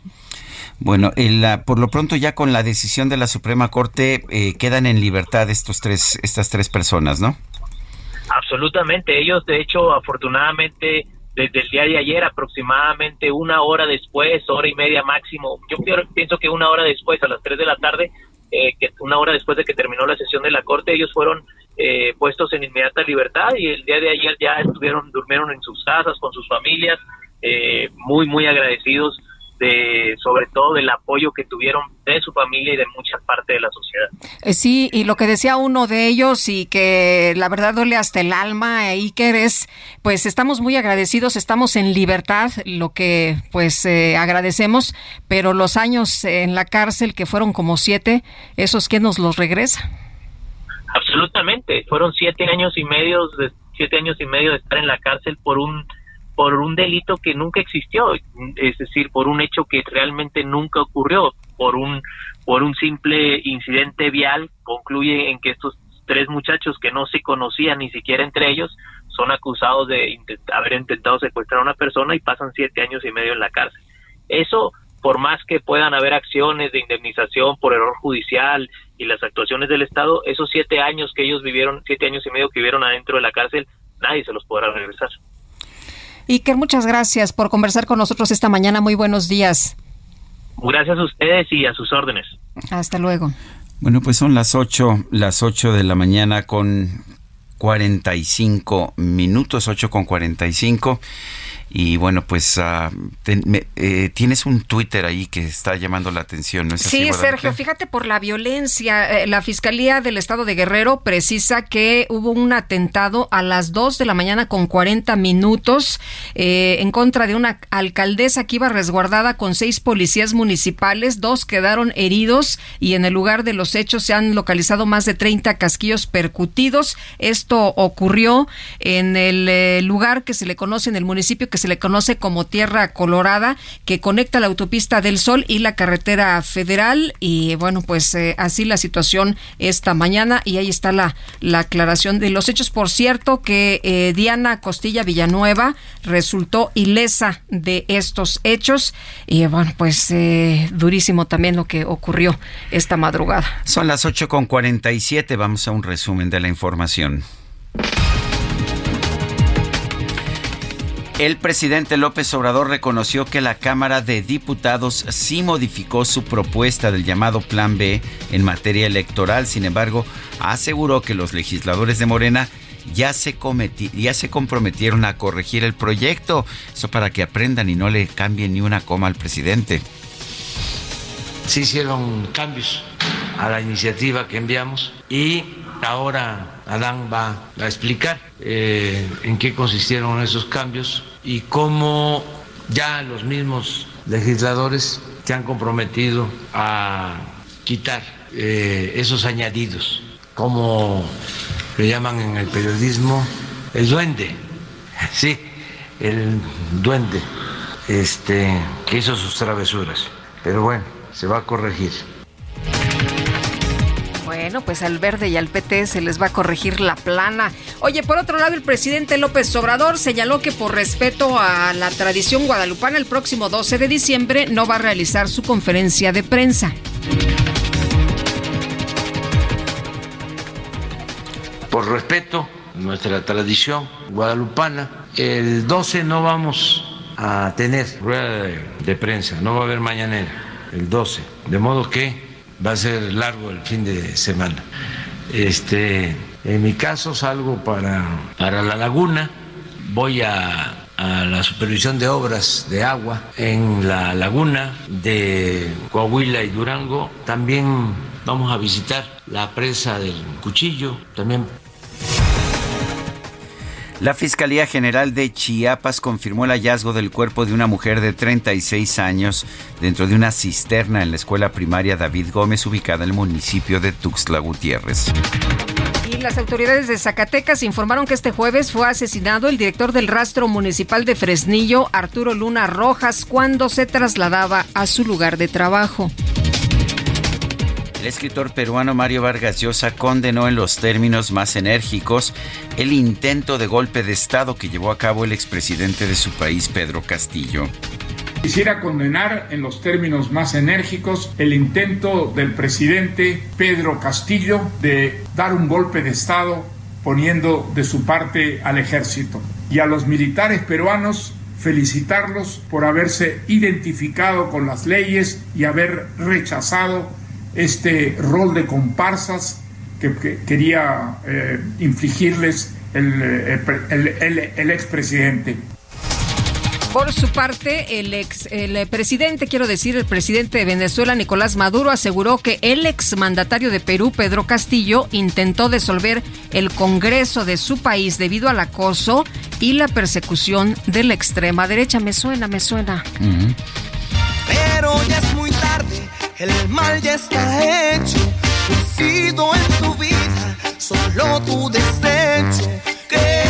Este jueves un grupo de periodistas abandonó la conferencia de prensa de Morena en la Cámara de Diputados, después de que el legislador Mario Yergo cuestionó a la reportera Margarita Nicolás acerca de si trabajaba para el INE por haberle preguntado sobre una denuncia que interpuso contra el consejero presidente Lorenzo Córdoba. Ante las críticas por lo ocurrido, la bancada decidió disculparse enviando tortas. Sí, escuchó usted bien, tortas a los reporteros en la sala de prensa, pero pues los reporteros las rechazaron. ¿Cómo les llegó esta información? Es pública. ¿Trabaja usted en el INE, no? No, yo soy periodista ah, y tengo un medio. Pregunto nada más por, por, por el interés. Creo por que la pregunta sobra porque el compañero, cuando me presentó. Sí, solo preguntaba nada más. Yo no le insinué absolutamente nada. ¿Es obvia la, la pregunta de la, compañera? Le estoy respondiendo. ¿Le la fuente de, la Cámara de Diputados? Le estoy. Y es una reportera, es una falta de respeto que le diga, que le pregunte. No, no hice, no, no fue. Que cuando el compañero, el coordinador de comunicación, Social de su fracción me presentó, dijo Margarita Nicolás de Cadena Raza. Raza, pues usted no sabe, es una cadena que tiene 75 años de existir y que está en toda la República Mexicana. Entonces, Felicidades. eh, espérate. A ver. Muchas gracias. Bueno, pues ¿qué te parece? Ahora resulta que si preguntas algo del INE te increpan los eh, legisladores. Margarita Nicolás, por cierto, mi compañera y amiga, tiene trabajando en Raza, Radiodifusoras Asociadas muchos años y ella también muchos años cubriendo la cámara, o sea que es una periodista conocida y reconocida. Vámonos con Javier Ruiz que nos tiene información esta mañana. Mi querido Javier, ¿cómo te va? Muy buenos días. Hola Lupita, ¿qué tal? Excelente mañana y nos encontramos pues ya en la zona de la Basílica de Guadalupe, donde pues ya comienzan a llegar eh, peregrinos para celebrar la 491 aniversario pues, de la aparición de Juan Diego aquí en la Basílica de Guadalupe. Muy temprano han llegado pues cientos de, de peregrinos, algunos con música, con flores, con arreglos florales, por supuesto en compañía de familiares, algunos de Puebla, otros de Toluca, de Querétaro, la mayoría de ellos pues han venido caminando, en algunos más también en bicicleta y pues algunos es para ellos es tradición, otros nada más tienen agradecerle a la morenita del Tepeyac. Y es por ello que también pues ya se monta un operativo por parte de eventos de la Secretaría de Seguridad Ciudadana, más de 5.000 uniformados se encuentran resguardando todos los alrededores de la Basílica de Guadalupe, se espera que el, domingo sea el mayor eh, día de afluencia, prácticamente se esperan más de 10 eh, millones de visitantes nacionales e internacionales. De momento, todavía algunas arterias, eh, como es Calzada de Guadalupe, Calzada de los Misterios, están abiertas a la circulación, únicamente manejar con bastante precaución, principalmente para todas las personas que vienen eh, tran- transitando en dirección hacia la Basílica, ya que constante cruce de peatones, muchos de ellos vienen por este corredor papal. Todavía las estaciones del metro pues, prácticamente están abiertas todas, sin embargo, pues entre mañana y el domingo se espera que se cierren algunas debido a la gran afluencia pues de peregrinos que llegan aquí a la Basílica de Guadalupe. De momento, Lupita, Sergio, es el reporte que tenemos. Javier, muchas gracias. Buenos días. Estamos atentos, buenos días, hasta luego. Son las 8 con 54 minutos. Le recuerdo nuestro número de WhatsApp es el 55 2010 96 47. Repito, 55 2010 96 47. En Twitter puede usted seguirnos bajo el nombre arroba Sergio y Lupita. Y le recomiendo también darle seguimiento a la cuenta del Heraldo de México, arroba Heraldo de México, para que usted tenga toda la información que surge de este importante medio de comunicación, el Heraldo Media Group. Nosotros vamos a una pausa y regresamos. No pedirte más amor si estás deprisa, te comprenderé. Pero sí me. Sea de vez en cuando, aunque sea de contrabando,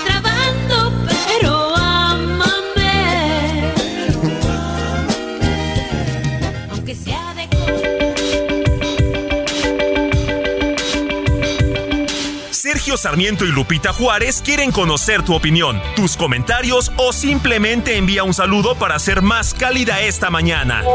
Envía tus mensajes al WhatsApp 55 20 10 96 47.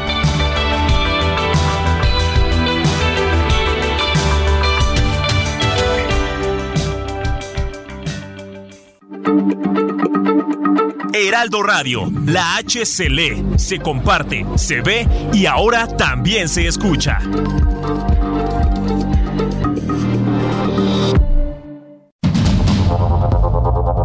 Continuamos con Sergio Sarmiento y Lupita Juárez por el Heraldo Radio.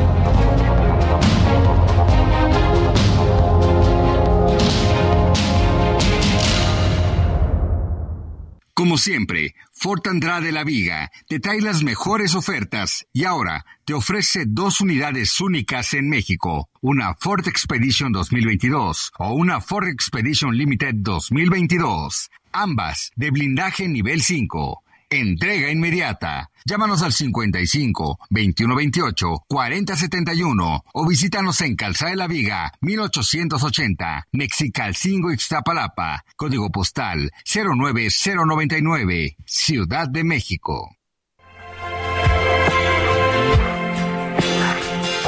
Sé que no, que no podré borrar tu nombre de mi mente, aunque yo lo intente que soy.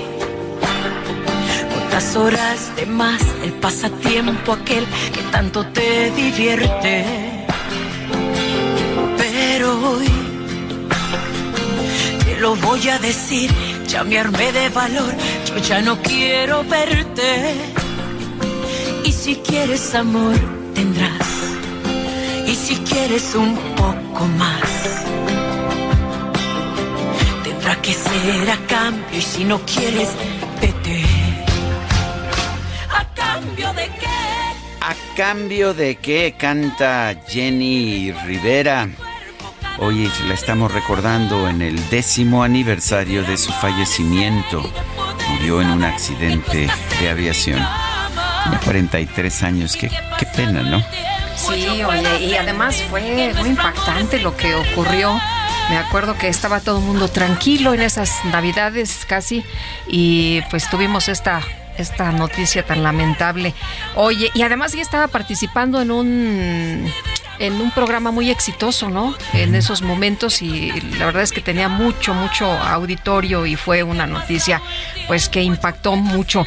Eh, oye, nos dice buenos días, eh, muy buen noticiario, me encanta el escucharlo por la mañana. Propongo que no podríamos festejar a la Virgen de Guadalupe todos los días y así pues ya no tendríamos las mañaneras en el Palacio Nacional para respetar las tradiciones, ¿no creen? Mi nombre es Raúl Ignacio Castillo Álvarez y lo saludo desde Álvaro Obregón.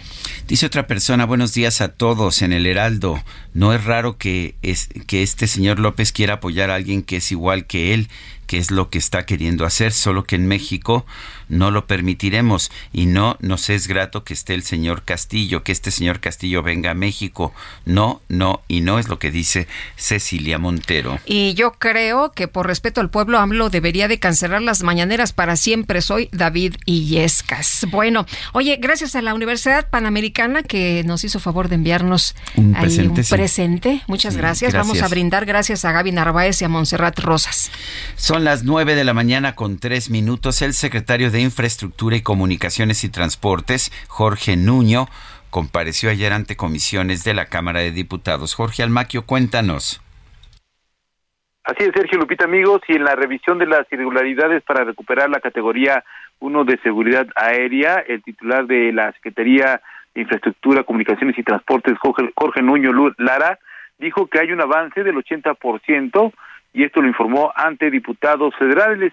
En esta comparecencia en comisiones como parte de la glosa del cuarto informe de gobierno, el funcionario federal dio a conocer una bitácora de los plazos a seguir y afirmó que ya se encuentran en la fase final del plan de acción correctiva. También aclaró que sería en abril y no en el verano del 2023 cuando se obtenga nuevamente la categoría 1 y que el 20% de lo restante en este proceso tiene que ver con papeleo y documentación. Expuso que el pasado miércoles se reunieron con integrantes de la Agencia Federal de Aviación Civil y la próxima semana comenzarán encuentros con otras autoridades para empezar con las conclusiones de las de los 39 hallazgos que detectaron en este proceso rumbo a recuperar la categoría 1 de seguridad aérea. Pero escuchemos. Entonces tendríamos todo febrero para poder desarrollarlo, marzo para tener conclusiones y a más tardar en abril poder regresar a la categoría 1 que nos permitirá generar nuevas, eh, nuevas rutas desde el ICM, desde el AIFA y, y también de Toluca, ¿no?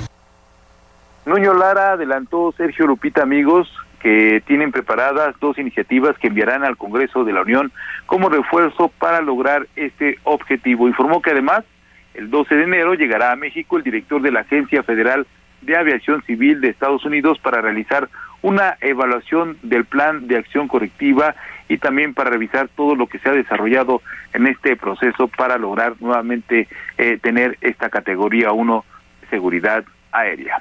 Sergio Lupita, amigos, el reporte que les tengo. Bueno, pues Jorge Almaquio, muchas gracias por esta información. Buen día, hasta luego. Son las nueve de la mañana con seis minutos. En Soriana, compra uno y el segundo al 50% de descuento en marca Capullo. Todas las mantecas y en todos los quesos y salchichas de pavo Suan en paquete. Sí, lleva el segundo al 50% en Capullo, todas las mantecas y en todos los quesos y salchichas de pavo Suan en paquete. Soriana, la de todos los mexicanos. A diciembre 12, aplican restricciones.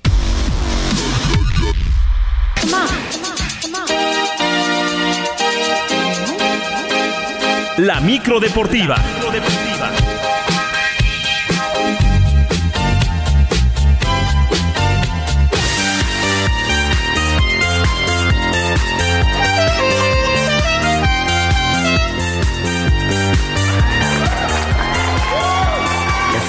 ¿verdad? Que si Carlita dice, pues eh, no se puede hacer nada, ¿no? Ahí está Roxette, que ella insistía en que había que meter a Roxette, aunque fuera nada más aquí. Bueno, ¿cómo que nada más? En la gran micro deportiva, ¿no? Bueno.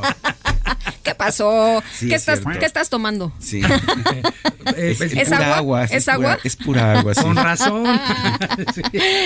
Ay, ay, ay, mi querido Julio Romero, ¿cómo estás? Buenos días. Muy bien, Lupita, Sergio, buenos días. Qué placer saludarles. Estamos llegando a la otra orilla, lo logramos. Por fin, por fin es viernes. Se veía lejos, se veía lejos. Eh, eh, sí, la verdad es que sí, desde lunes se veía inalcanzable, pero afortunadamente ya es viernes y bueno, y el high energy en la micro deportiva no podía faltar.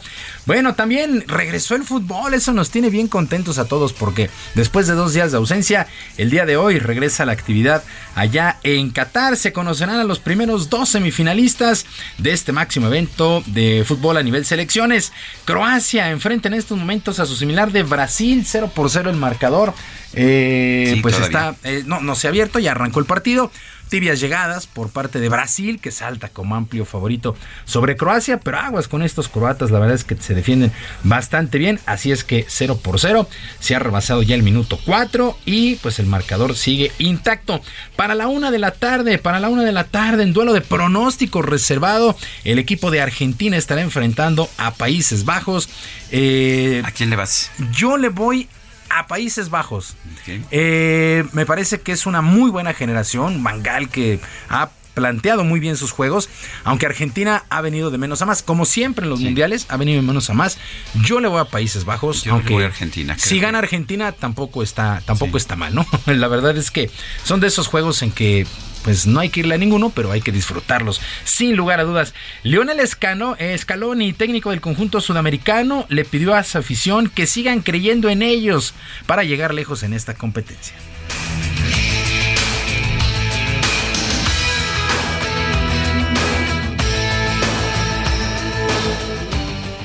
Que disfrute del partido, sobre todo, disfrute de, de ver a su selección, que que como siempre decimos vamos a dejar todo por la camiseta, por el, por el país, por dejar representado bien a, a, nuestra, a nuestro país y que es fútbol. Al final eh, es un deporte, eh, cuando termine el partido esperemos estar contentos por el resultado porque, porque fue positivo y si no es así, eh, que la gente se sienta identificada.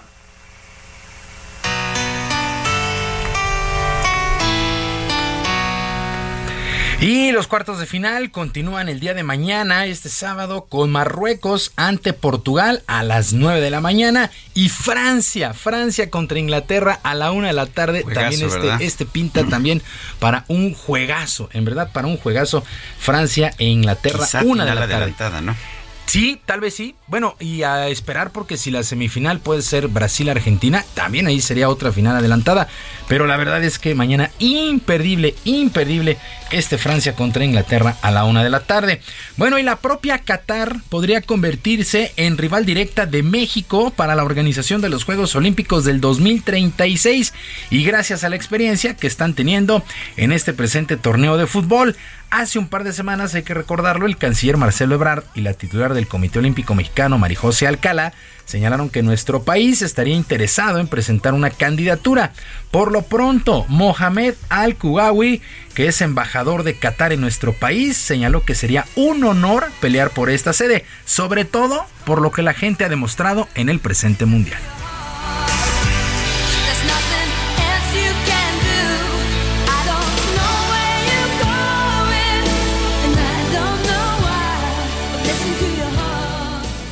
No se imaginan lo que sentí al escuchar el famoso anuncio de compra y venta en pleno sub. Se compra, se vende en cultura árabe. No podía imaginar un mundial sin el humor mexicano. Pues ahí están las palabras del embajador. Sí, la verdad es que los mexicanos han puesto la fiesta o pusieron la fiesta en el Mundial. En todos lados. en todos lados se compra. No, qué cosa, qué cosa. No, qué cosa. Bueno, oigan, sin perder el tiempo, España eh, designó ya a Luis de la Fuente como su nuevo director técnico para la selección mayor en sustitución de Luis Enrique, tras lo que ha sido la participación de este equipo allá en Qatar. La llamada Furia Roja fue eliminada en de final y en penaltis por su similar de Marruecos, situación que no fue bien vista en el país y se tomó esta decisión. De la Fuente tiene 61 años de edad y tiene experiencia en categorías menores allá en España. Quedó campeón europeo con la sub-15 en el 2015 y campeón europeo con la sub-21 en el 2019. Así es que rapidísimo ya España designó a su nuevo director técnico. Muy buena elección, eso dicen allá en España con este de la Fuente, Luis de la Fuente, que ha dirigido a selecciones menores.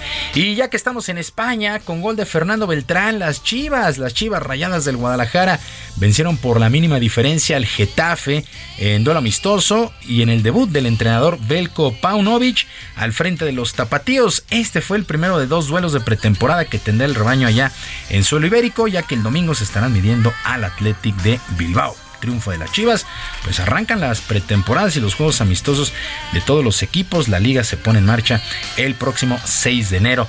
También arrancó la semana 14 en el fútbol americano de la NFL y buen triunfo de los carneros 17 a 16 sobre los Raiders. Lo ganaban los Raiders, pero Baker Mayfield regresó en la última, prácticamente en la última serie ofensiva. Le da la vuelta al marcador 17 a 16 ganaron los carneros que siguen siendo un desastre ¿eh? a pesar de el triunfo, uno de los peores equipos defensores de un título. 4-9 para los Rams, 5 y 8 para los Raiders. Baker Mayfield, 230 yardas y un pase de anotación. Derek Carr, la verdad es que tuvo una muy mala noche, solamente lanzó 137 yardas. Lo interceptaron en dos ocasiones para los Raiders.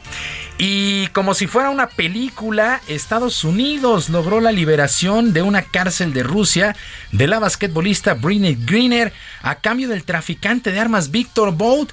La estrella de la WNBA fue detenida en el aeropuerto de Moscú luego de que se le encontró un vaporizador con aceite de cannabis en su equipaje y por lo que había sido sentenciada a nueve años. Desde la Casa Blanca, el presidente estadounidense Joe Biden habló por teléfono con la jugadora en presencia de su esposa Shirley Greener. Y así que, pues así, así como lo oyen, una situación muy rara, pues intercambio de prisioneros, literal intercambio de prisioneros. La principal, pues era justamente Britney Greener, una verdadera estrella del baloncesto allá en los Estados Unidos.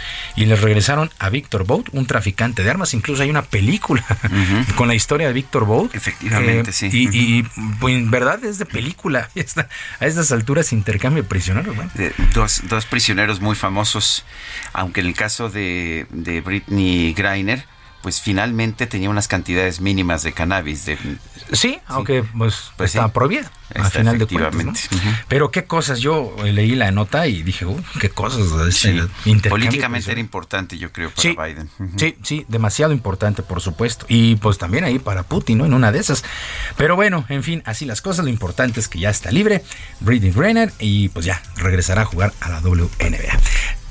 Muy bien. Yo pensé que me ibas a decir querido- algo. No, sí, pues está. El, el- el nivel de los eh, prisioneros es totalmente distinto, ¿no? Claro, por supuesto. Este, bueno. Sí. Muy bien, mi querido Julio, muchas gracias. Al contrario, que tengan un extraordinario fin de semana y que por supuesto sus equipos ganen. Buenos días.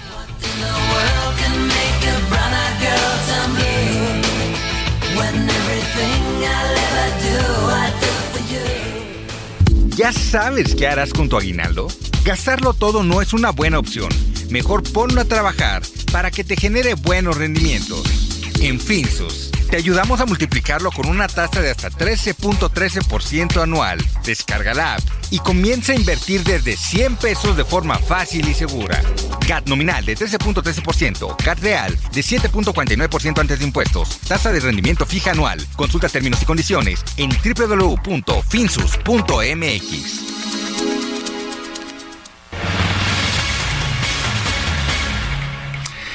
Y Elementos de la Policía de Investigación de la Fiscalía General de la Justicia están buscando a Christian von Rerich, el diputado local por el PAN, de hecho el coordinador de los diputados panistas en el Congreso de la Ciudad de México. Lo acusan de corrupción inmobiliaria. Carlos Navarro, adelante. Buenos días, Sergio Lupita. Les saludo con gusto a ustedes y al auditorio. Les comento que por el delito de uso ilegal de atribuciones y facultades cometido por un servidor público, el exdelegado de Benito Juárez y actual coordinador parlamentario del PAN en el Congreso local, Cristian Bonrori, ya es buscado por elementos de la Fiscalía General de Justicia de la Ciudad de México. Ayer, el vocero de la Fiscalía, Ulises Lara, informó sobre la detención de tres exfuncionarios quienes trabajaban para Bonrori y posterior a ello, un juez liberó la orden de aprehensión en contra del panista involucrado en la corrupción inmobiliaria en Benito Juárez. Escuchemos. Adelante, Carlos. Sí, adelante. No tenemos la grabación. Como les comentaba también, Lara recordó que Von no cuenta con fuero constitucional, por lo que no es necesario un juicio de precedencia como ocurre con los diputados federales. Comentarles que en días pasados el gobierno capitalino, a través de la Secretaría de Desarrollo Urbano, informó que la corrupción inmobiliaria en la alcaldía Benito Juárez representa una defraudación de más de 7.142 millones de pesos. Esto comprende la construcción de 264 pisos excedentes en 130 inmuebles edificados de 2008 a 2022, por los cuales ya se van a presentar denuncias penales. Por último, les comento que fuentes de la Fiscalía nos han comentado que Nicias René Ariquis, quien fue el exdirector de Desarrollo Urbano y Obras de la Alcaldía Benito Juárez, fue el encargado de señalar a Cristian Bonrori, incluso firmó una declaración detallando el modus operandi del llamado cártel inmobiliario y dando nombres como el del mismo legislador panista. Sergio Lupita, información que les tengo. Carlos Navarro, gracias.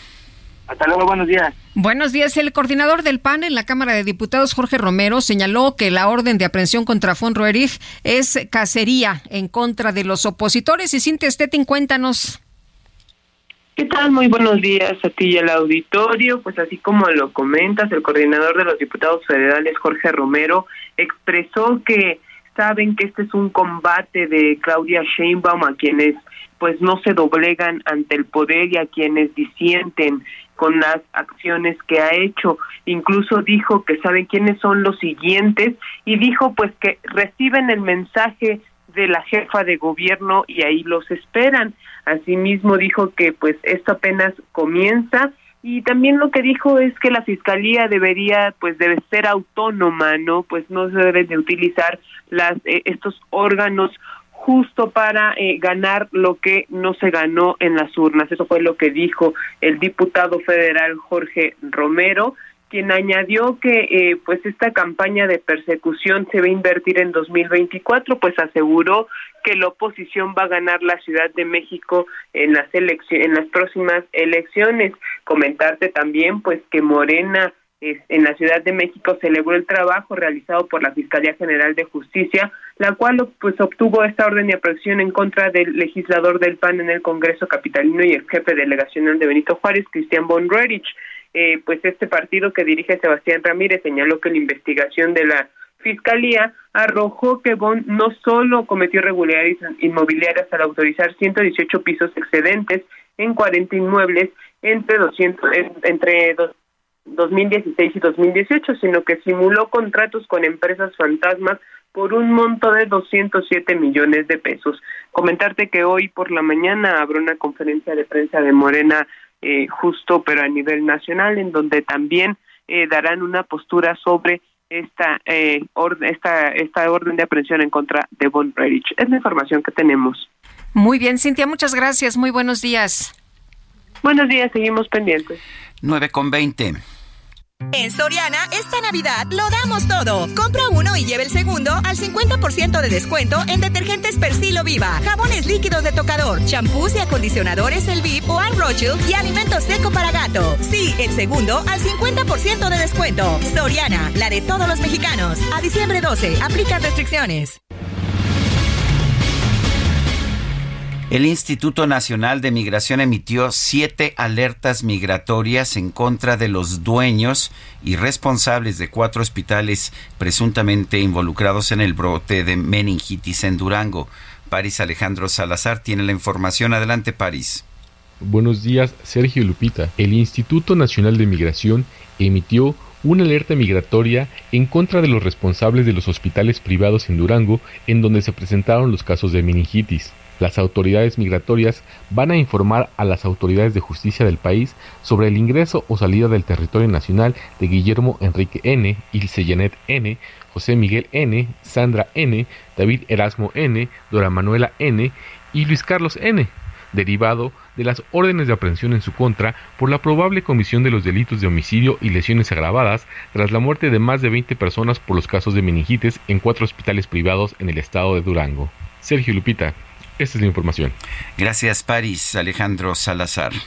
Bueno, y vamos a otra información. Eh, de acuerdo con los eh, datos que se dan siempre, son rescates de migrantes. Pero bueno, pues eh, resulta que la policía de Chihuahua rescató o detuvo, como usted lo quiera ver, a 29 migrantes luego del ataque armado al autobús en el que viajaban, la mayoría de ellos en Ciudad Juárez, y por el que se detuvo a dos hombres. La Secretaría de Seguridad Pública Estatal informó que hay dos eh, detenidos de los atacantes que privaron de la libertad a personas extranjeras que se desplazaban en un autobús en una carretera de esa ciudad fronteriza y bueno, muy peligrosas se han convertido las carreteras en nuestro país. Y por lo pronto, pues ahí está después de este ataque, 29 personas, 29 personas pues ya eh, fueron eh, rescatadas por la policía eh, pues de Chihuahua. Así la situación, 23 extranjeros. El chofer del camión de transporte circulaba por la carretera panamericana con rumbo a Ciudad Juárez cuando sujetos armados a bordo de varios vehículos le cerraron el paso, dispararon contra el camión con el objetivo de privar de la libertad a las personas que viajaban a bordo y el chofer del autobús fue herido por lo que detuvo la marcha de la unidad, huyó del lugar y avisó a las autoridades sobre el ataque por lo que se implementó un operativo de búsqueda. Policías estatales ubicaron en la entrada de Ciudad Juárez dos vehículos con las características descritas por el chofer del autobús. Eh, como en los que viajaban los agresores, por los que les marcaron el alto. Los dos hombres fueron interceptados conduciendo una camioneta Ford y eh, en la que llevaban 23 personas originarias de Venezuela y de Colombia. No es la primera vez que esto ocurre. Y bueno, peligroso, peligroso circular por territorio mexicano. Rocío Nale, la secretaria de Energía, aseguró que la refinería de Dos Bocas representa un proyecto ejemplar que tiene un avance físico de 96.2% y financiero de 235.788 millones de pesos. Ni ineptos ni bandidos, es lo que le dijo, lo que le dijo Rocío Nale a la panista Xochitl Galvez, quien la cuestionó ante la Comisión de Energía del Senado. Aquí hay de dos sopas, o son ineptos o son bandidos, es lo que dijo Xochitl Galvez en esa reunión. Son las nueve con 24 minutos, 9 con 24. Nuestro número para que nos mande mensajes de WhatsApp es el 55 20 10 96 47. Regresamos un momento más. Y si quieres un poco más, tendrá que ser a cambio. Y si no quieres, vete. ¿A cambio de qué? De despertar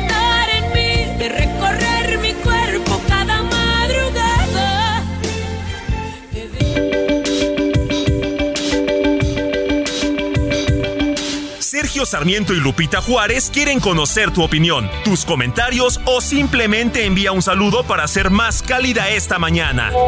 Envía tus mensajes al WhatsApp 55 20 10 96 47.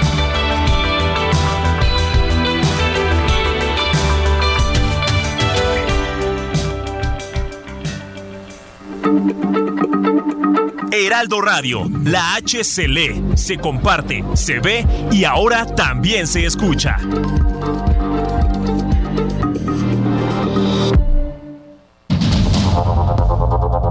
Continuamos con Sergio Sarmiento y Lupita Juárez por el Heraldo Radio.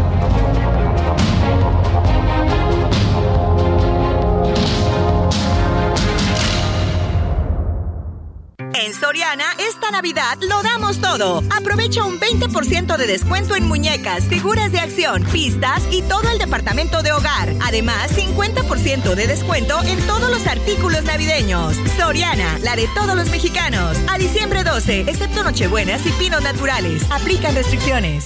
Gastrolab. Historia, recetas, materia prima y un sinfín de cosas que a todos nos interesan. Amigos del Heraldo Radio, soy el Chevy Real Arechiga de Gastrolab y para cerrar la semana tengo una receta espectacular de una caldereta asturiana de mariscos y pescado. Así como lo oyen, es una receta compleja de ingredientes pero muy sencilla para realizar. Los ingredientes son pescado de roca, que en México podemos encontrar mucho, podemos encontrar cabracho, rascacho, incluso salmonetes del Cantábrico se pueden encontrar y si no la podemos usar con guachinango, lubina o robalo. Los mariscos que podemos usar son camarón, langostino, cangrejo, mejillón, almeja y calamar, que en México vamos a encontrar muchísimo.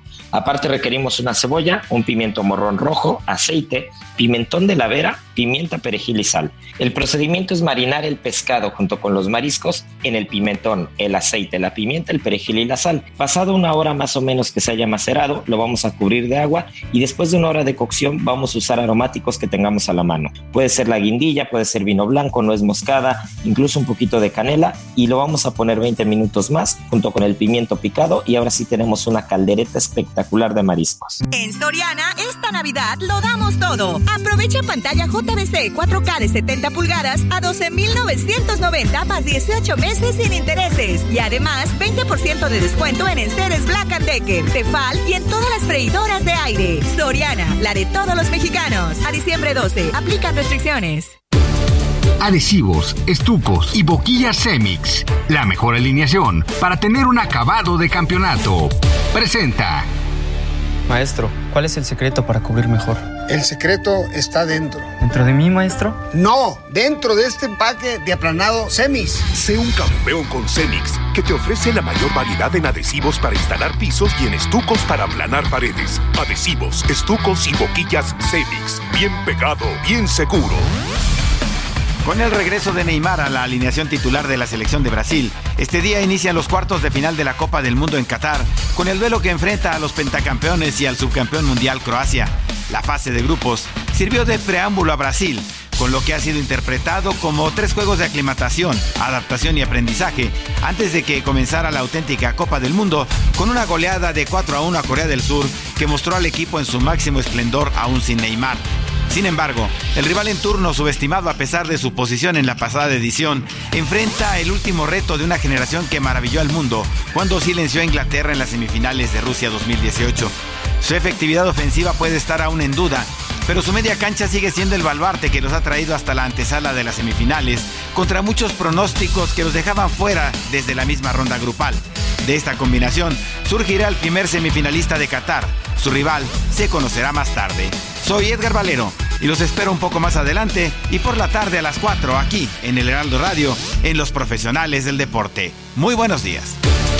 Obtén acabados de campeonato con el mejor equipo, el equipo Semix. Presentó.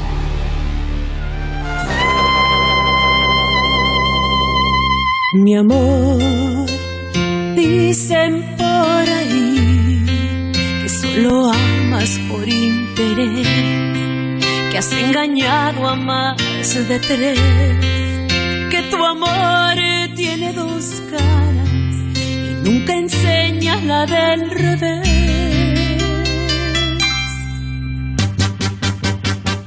Mi amor, dicen por ahí que es muy fácil caer en tu red. Seguimos escuchando a Jenny Rivera. Esto se llama Culpable o Inocente. No, no es mi tipo de música. Guadalupe no es la música que me gusta, pero pues claramente es una mujer que tuvo un impacto muy fuerte en la sociedad mexicana. Sí, muy exitosa. Eh, vimos sus eh, conciertos siempre llenos, tenía mucho éxito en México y también en los Estados Unidos. Y bueno, pues hoy se cumplen 10 años, ¿verdad? De su fallecimiento. Bueno, vámonos a los mensajes. Excelente fin de semana para Sergio Lupita. Hoy no quiero decir nada de las actitudes de nuestro presidente. Quiero iniciar el puente tradicional, por lo menos con la esperanza de descansar mentalmente y pensar en positivo, todo lo mejor en salud y bienestar a todos los colaboradores del Heraldo. Feliz Puente Guadalupe Reyes. Saludos del profesor Fernández desde el Estado de México. Y por otra parte, Verónica Aburto me manda un mensaje de WhatsApp en que dice al respecto del, del caso de Christian von Redich, el ex jefe delegacional en Benito Juárez, que eh, tiene órdenes de aprehensión. Pregunta, ¿acaso no estaba Claudia Sheinbaum como alcaldesa en Tlalpan cuando se permitió edificar una ampliación en el colegio Repsame? Que al final ocasionó muertes, pues, pues sí, sí estaba como jefa delegacional. No estoy muy seguro eh, a ver, la verdad es que yo no conozco las pruebas en el caso de Rerich, pero lo que se plantea es que se benefició personalmente de la construcción de pisos adicionales en Benito Juárez. Si eso es correcto y si hay pruebas para eso, pues sí, sí, merece un castigo. Pues sí. Oye, y dice eh, otra persona, por favor, ya pongan en Cuernavaca una estación para oírlos. Yo tengo este celular de mi hija y es por internet, pero luego me falla. No hay como poner un radio María, no hay como poner un radio. María Luisa, su escucha de 94 años, doña María Luisa, le mandamos un abrazo y espero que pronto tengamos allá nuestra señal. Bueno, y con el objetivo de continuar mejorando la situación de las niñas y los niños en México, Fundación Grupo Andrade realizará el sorteo de un auto. Es un Aveo LSTA 2022 nuevecito. Y si usted quiere contribuir en esta causa, estoy segura que sí. Hay que comprar el boleto. Cuesta 100 pesos en eh. Se lo repito, es fundación grupo andrade.org.mx, permiso otorgado por la Secretaría de Gobernación con el número 2022-0235-PS02, la vigencia del permiso del 5 de diciembre del 2022 al 6 de diciembre del 2023.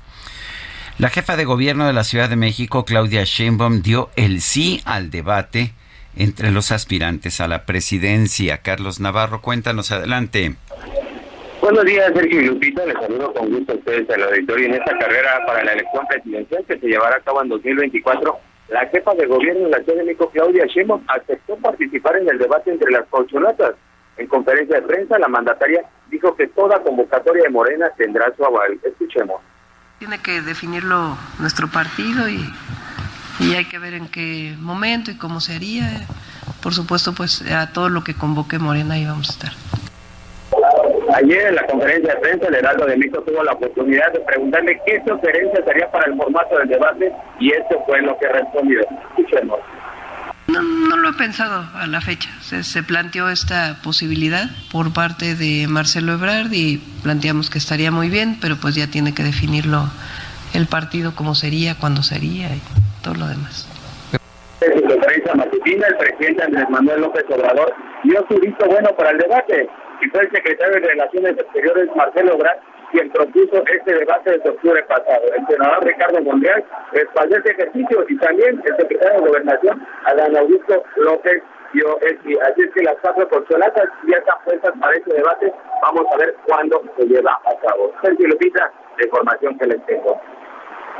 Pues, eh, gracias, gracias por esta información, Carlos Navarro. Hasta luego, fin de semana. Igual para ti, Carlos, buenos días. Sí, la Fiscalía General de Justicia de la Ciudad de México obtuvo una orden de aprehensión en contra del actual coordinador del PAN en el Congreso de la ciudad de Cristian von Ruerich por su presunta responsabilidad en eh, varios delitos. Pero vamos a platicar con Ulises Lara, él es vocero de la Fiscalía General de Justicia de la Ciudad de México, a quien saludamos como siempre con mucho gusto. Ulises, ¿cómo te va? Buenos días. Bien, muchas gracias, Lupita, a tus órdenes. Muchas gracias. Buen día, Sergio. Oh, eh, Ulises, eh, ¿por eh, qué delitos, por qué delitos está girando esta orden de aprehensión contra el actual coordinador del PAN? Sí, es por uso ilegal de atribuciones y facultades cometida por servidor público y asociación delictuosa. El periodo que fue jefe delegacional en la ahora alcaldía Benito Juárez, él junto con otros servidores públicos asignaron contratos de una recursos extraordinarios que estaban destinados luego de los sismos del 2017 para fines determinados y estas personas simularon esas acciones. Hablamos de contratos eh, que suman un total de 207 millones de pesos y que fueron entregados a dos empresas en donde algunos de estos servidores públicos sirvieron como prestanombres, testaferros, y que ahora con estos elementos de prueba y de la investigación desarrollada es que se solicita al juez de control nos otorgue las órdenes de aprehensión y es así como se se abre, se apertura, toda vez que hay los suficientes elementos y tenemos testimoniales además, con lo cual, bueno, ya como se están entrados, hay tres ex servidores públicos que han ya sido aprendidos, Ismael N., José Ramón N. y Alejandro N., y faltaría entre otras personas. Así que lo hemos dado a conocer, nos pareció importante, porque una de las acciones que emprendió la propia Fiscalía fue presentarse en los domicilios donde se encontraban ubicados y eh, esta persona, el, el, actual diputado y ex delegado entonces, Cristian N., eh, no se le ubicó, pero sí nos pareció importante dar a conocer que pues lo importante es presentarse ante juez de control porque será la autoridad jurisdiccional quien determine pues la situación eh, jurídica que prevalezca en cada uno de ellos y es donde él podrá hacer su defensa y nosotros desde luego los señalamientos que eh, le prefiguran este delito. Ulises, esto sería por por, por ah, un delito que tiene que ver con el dinero de el dinero para la reconstrucción después del sismo. Eh, tenía yo entendido que también había una responsabilidad por los pisos adicionales que se construyeron en distintos edificios en Benito Juárez. ¿Hay una acusación formal sobre esto?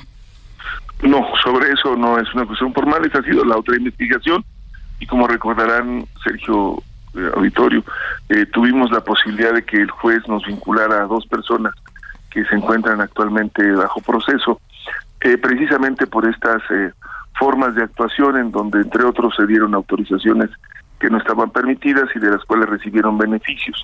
Aquí la acusación es por enriquecimiento ilícito. La otra parte ya se está desarrollando y la están haciendo las instancias gubernamentales porque como sabrán pues hay otro tipo de situaciones que presentan aquí, como es este rebase de los niveles, autorizaciones, permisos de medio ambiente, de, de etcétera, que en muchos casos fueron apócrifos, pero eso formaría parte de la otra investigación. En este caso específico hablamos de este uso indebido de los recursos que estaban destinados, como bien comentas, a la reconstrucción, particularmente para la demolición y recolección de los propios desechos producto de estas demoliciones y de mantenimiento. Eh, eventos que después de lo que hemos indagado como fiscalía, pues no se desarrollaron, acciones que no se desarrollaron y que fueron simuladas. Y se devengó ese dinero a favor de estas empresas y nunca se cumplió. Eh, Ulises, el PAN eh, acusa que todo esto se trata de una persecución. de ninguna manera yo te diría, Lupita, el delito es muy claro y nosotros tenemos como Fiscalía la obligación de demostrar que se ha cometido. No hay aquí ninguna argumentación por el, eh, digamos, militancia, opinión ideológica o cualquier otro, sino es la demostración de hechos sobre los cuales nosotros estamos fundando nuestra acusación. Así que no existe de parte nuestra ningún otro componente que no sea la propia comisión y demostración de que se actuó indebidamente. Ellos como funcionarios que obtuvieron este beneficio y quisiera decirte además a ti Sergio Auditorio que eh, haremos el desglose correspondiente porque creemos que hay otros que se van a ir configurando como son operaciones con recursos de procedencia ilícita entre otros que seguramente tendrá que conocer la Fiscalía General de la República. Así que sí son acusaciones importantes, es decir, tienen que estar fundadas y motivadas, es lo que tenemos, y no están mediadas por ningún criterio político. Bueno, oye, eh, tengo entendido que ya ganó su primer eh, amparo. Eh, ¿Ustedes lo, lo, siguen buscando? ¿Se han girado ya esta esta orden de, aprehensión? ¿Tienen idea de dónde puede estar? O, Nosotros tenemos tenemos la información de que el amparo corresponde a un tema de cuentas, de manejo de cuentas, que es distinto, es diverso a lo que estamos hablando.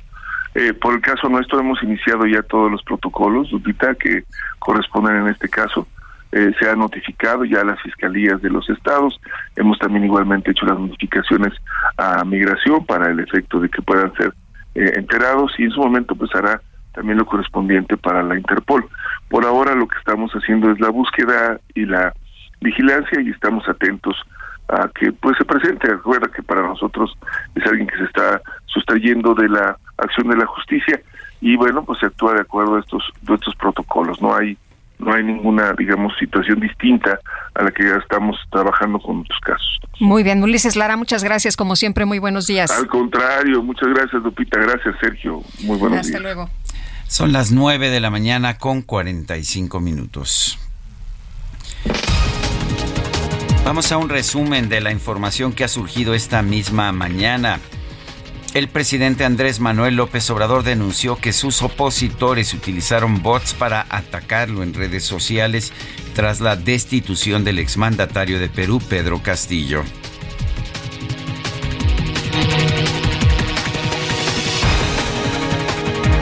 Como el 70, el 80, el 90%, que son robots, bots. Yo nada más les digo a los adversarios que al presidente lo cuida la gente. Ah, aquí está. Sigues tú, AMLO. Uy, qué miedo. Miren cómo estoy temblando. Diría mi paisano Chicoche. Bueno, por otro lado, el presidente se pronunció a favor de que los promotores del, del, deporte impulsen iniciativas para combatir la corrupción en el fútbol mexicano. Sí es fomento del deporte, pero siempre que haya transparencia, que no se convierta en lucro, en beneficio de unos cuantos y que se piense en la gente, en este caso en los aficionados. Pues es mucha afición para tan poco profesionalismo en el fútbol. El Metro de la Ciudad de México informó que este 12 de diciembre las estaciones La Villa Basílica, Deportivo 18 de marzo y Martín Carrera de las líneas 3, 4 y 6 van a ofrecer servicio de manera normal. Un estudio de la Agencia de Investigación sobre Asuntos Públicos, T-Research, reveló que en lo que va del sexenio las autoridades estatales y federales han registrado 141.050 homicidios dolosos en nuestro país. Los gobiernos de España y Francia anunciaron que el nuevo ducto de hidrógeno Barcelona-Marsella va a costar 2.500 millones de euros. Estará listo para el año 2030. El presidente de Rusia, Vladimir Putin, acusó a Occidente de prácticamente haber convertido a Ucrania en una colonia y utilizar al pueblo de ese país como carne de cañón y ariete contra Moscú.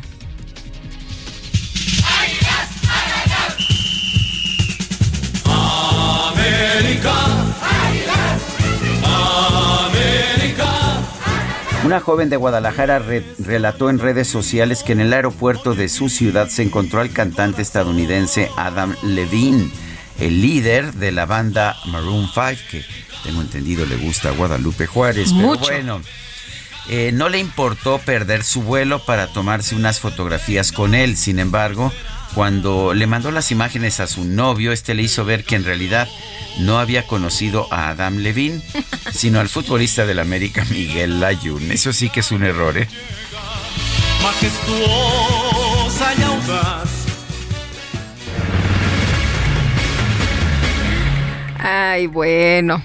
Vámonos, vámonos a un recorrido tú, por. Tú no los confundirías. ¿verdad? No, de ninguna manera. Vámonos a un recorrido por el país. Empezamos con Gerardo Moreno desde Sonora. Adelante, Gerardo.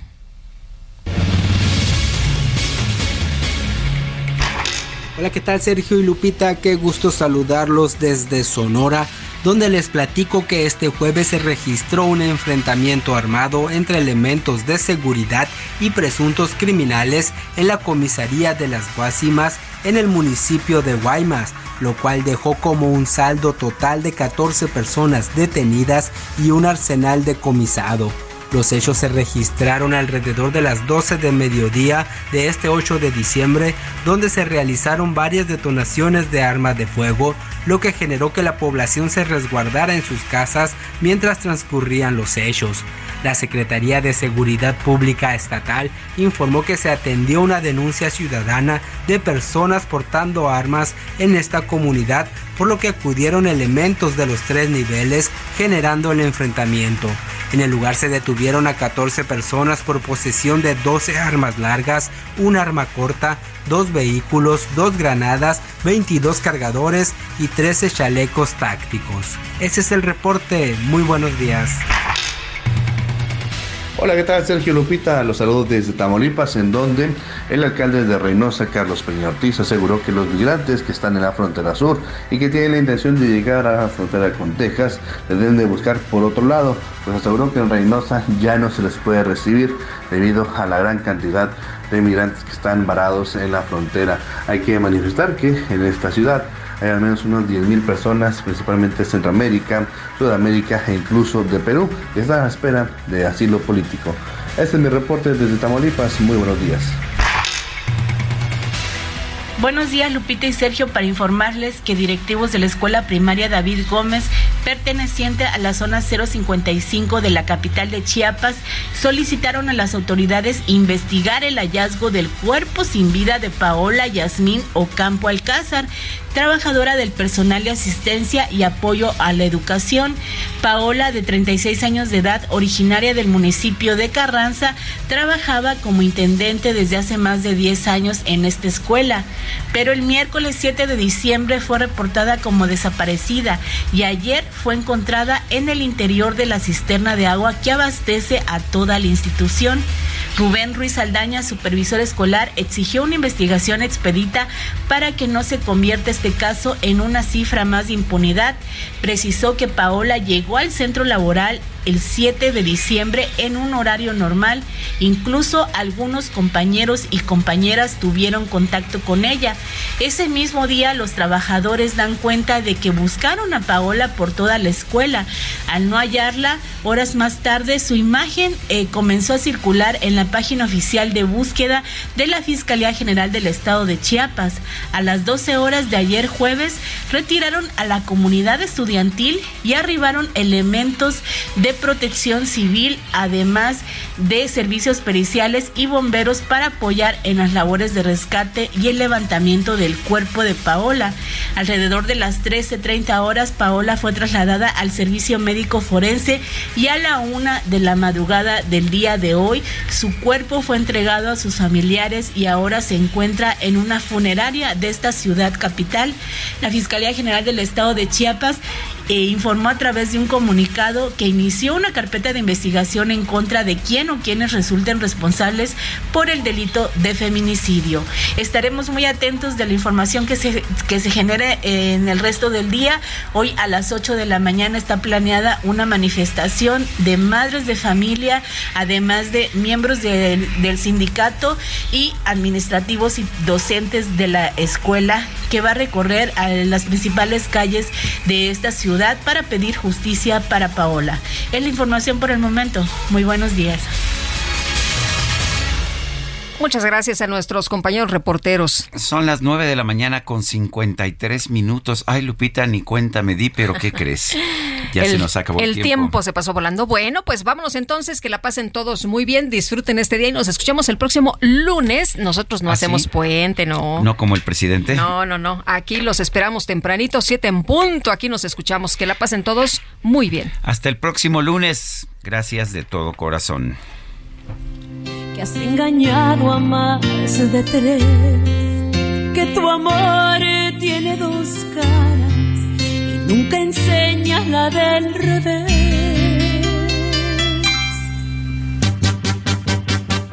Mi amor, dicen por ahí que es muy fácil caer en tu red, que eres hábil para convencer, que eres buen amante y mal amigo mientras te aguantes seguirás conmigo.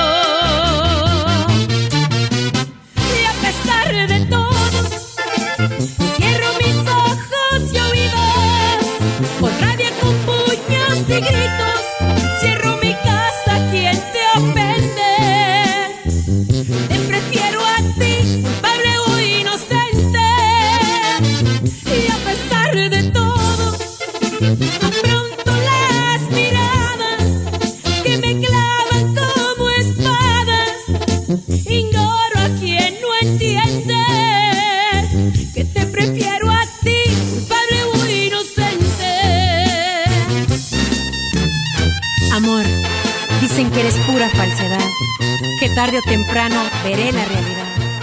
dicen que... Heraldo Media Group presentó Sergio Sarmiento y Lupita Juárez.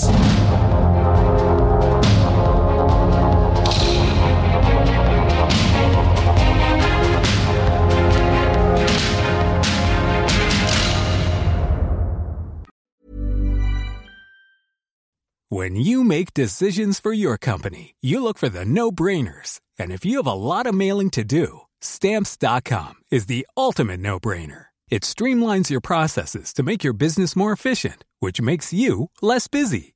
Mail checks, invoices, legal documents, and everything you need to keep your business running with stamps.com. Seamlessly connect with every major marketplace and shopping cart.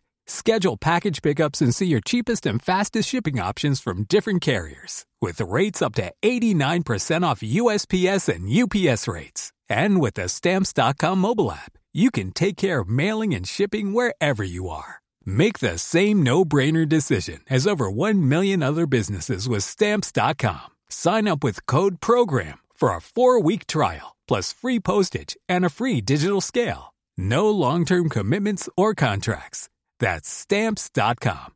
Code program.